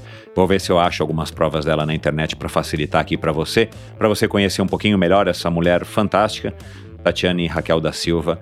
E vamos torcer, vamos torcer para ela é, ir bem na, na São Silvestre, embora não seja o, o foco dela, mas para ela ter resultados cada vez mais expressivos e, claro, para ela representar a gente aí no, no, mais alto nível no cenário mundial, que é isso que eu acho que o, o Brasil também precisa, né? Já falamos aqui várias vezes, né? Precisa ter atletas ídolos, precisa ter é, atletas que as pessoas, principalmente os mais jovens, se espelhem para que a gente possa estar tá fomentando esse círculo virtuoso do esporte no Brasil.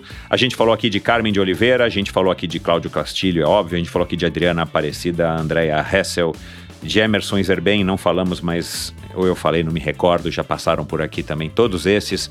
A Ida dos Santos, a dona Ida dos Santos, fantástica, uma pioneira aí do atletismo, uma mulher, nossa senhora, essa mulher daí também é, é outra, é fora da curva. Aliás, cá entre nós, né, pessoal? As mulheres que passam pelo endorfina são todas pontos fora da curva e mais um exemplo de que o esporte transforma, de que o esporte é, revela é, o nosso melhor lado e, e é essa a inspiração aqui do endorfina que eu espero que também te inspire e, e cada vez mais a cada novo episódio.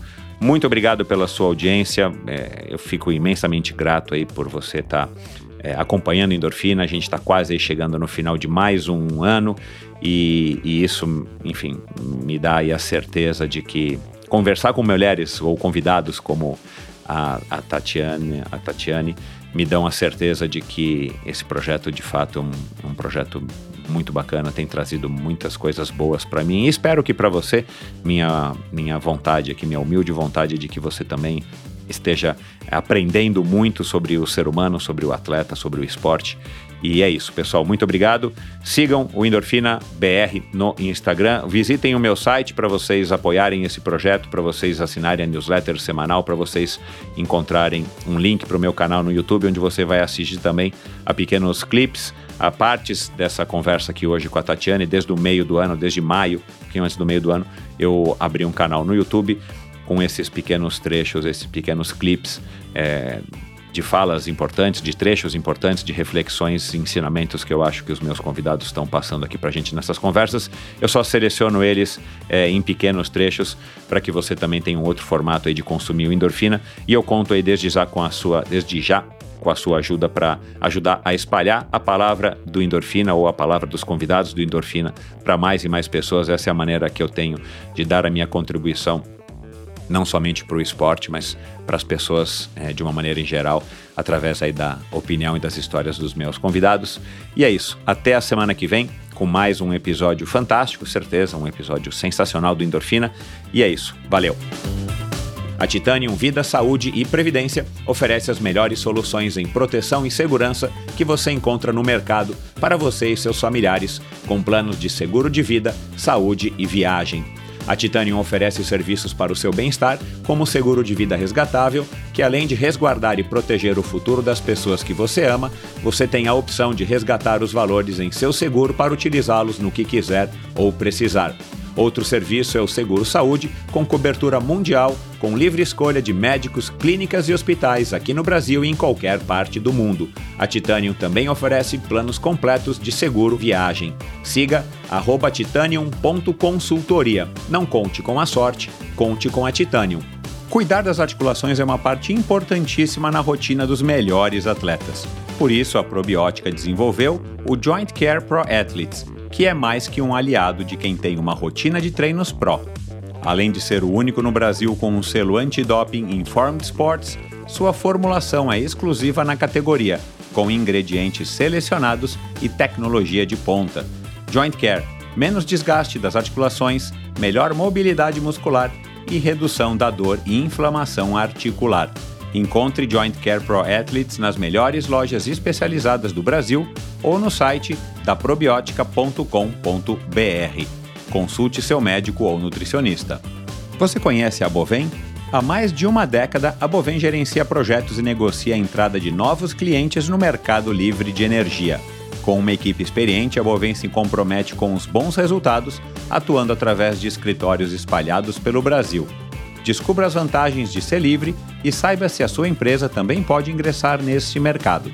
Seja livre, fale com a Bovem. Bovem Energia que Inspira. Visite bovem.com.br e siga a Bovem no Instagram no arroba Bovem Energia. Obrigado por ouvir esse episódio do Endorfina. Acesse o endorfinabr.com, vá no post do episódio de hoje para conhecer um pouco mais sobre o meu convidado e alguns assuntos abordados em nossa conversa. Lá você ainda encontra todos os episódios do Endorfina. Siga o Endorfina BR no Instagram e confira imagens inéditas e inusitadas dos meus convidados. Participe enviando comentários e sugestões. Se você curtiu, colabore assinando Endorfina no seu agregador de podcasts preferido e compartilhando com seus amigos.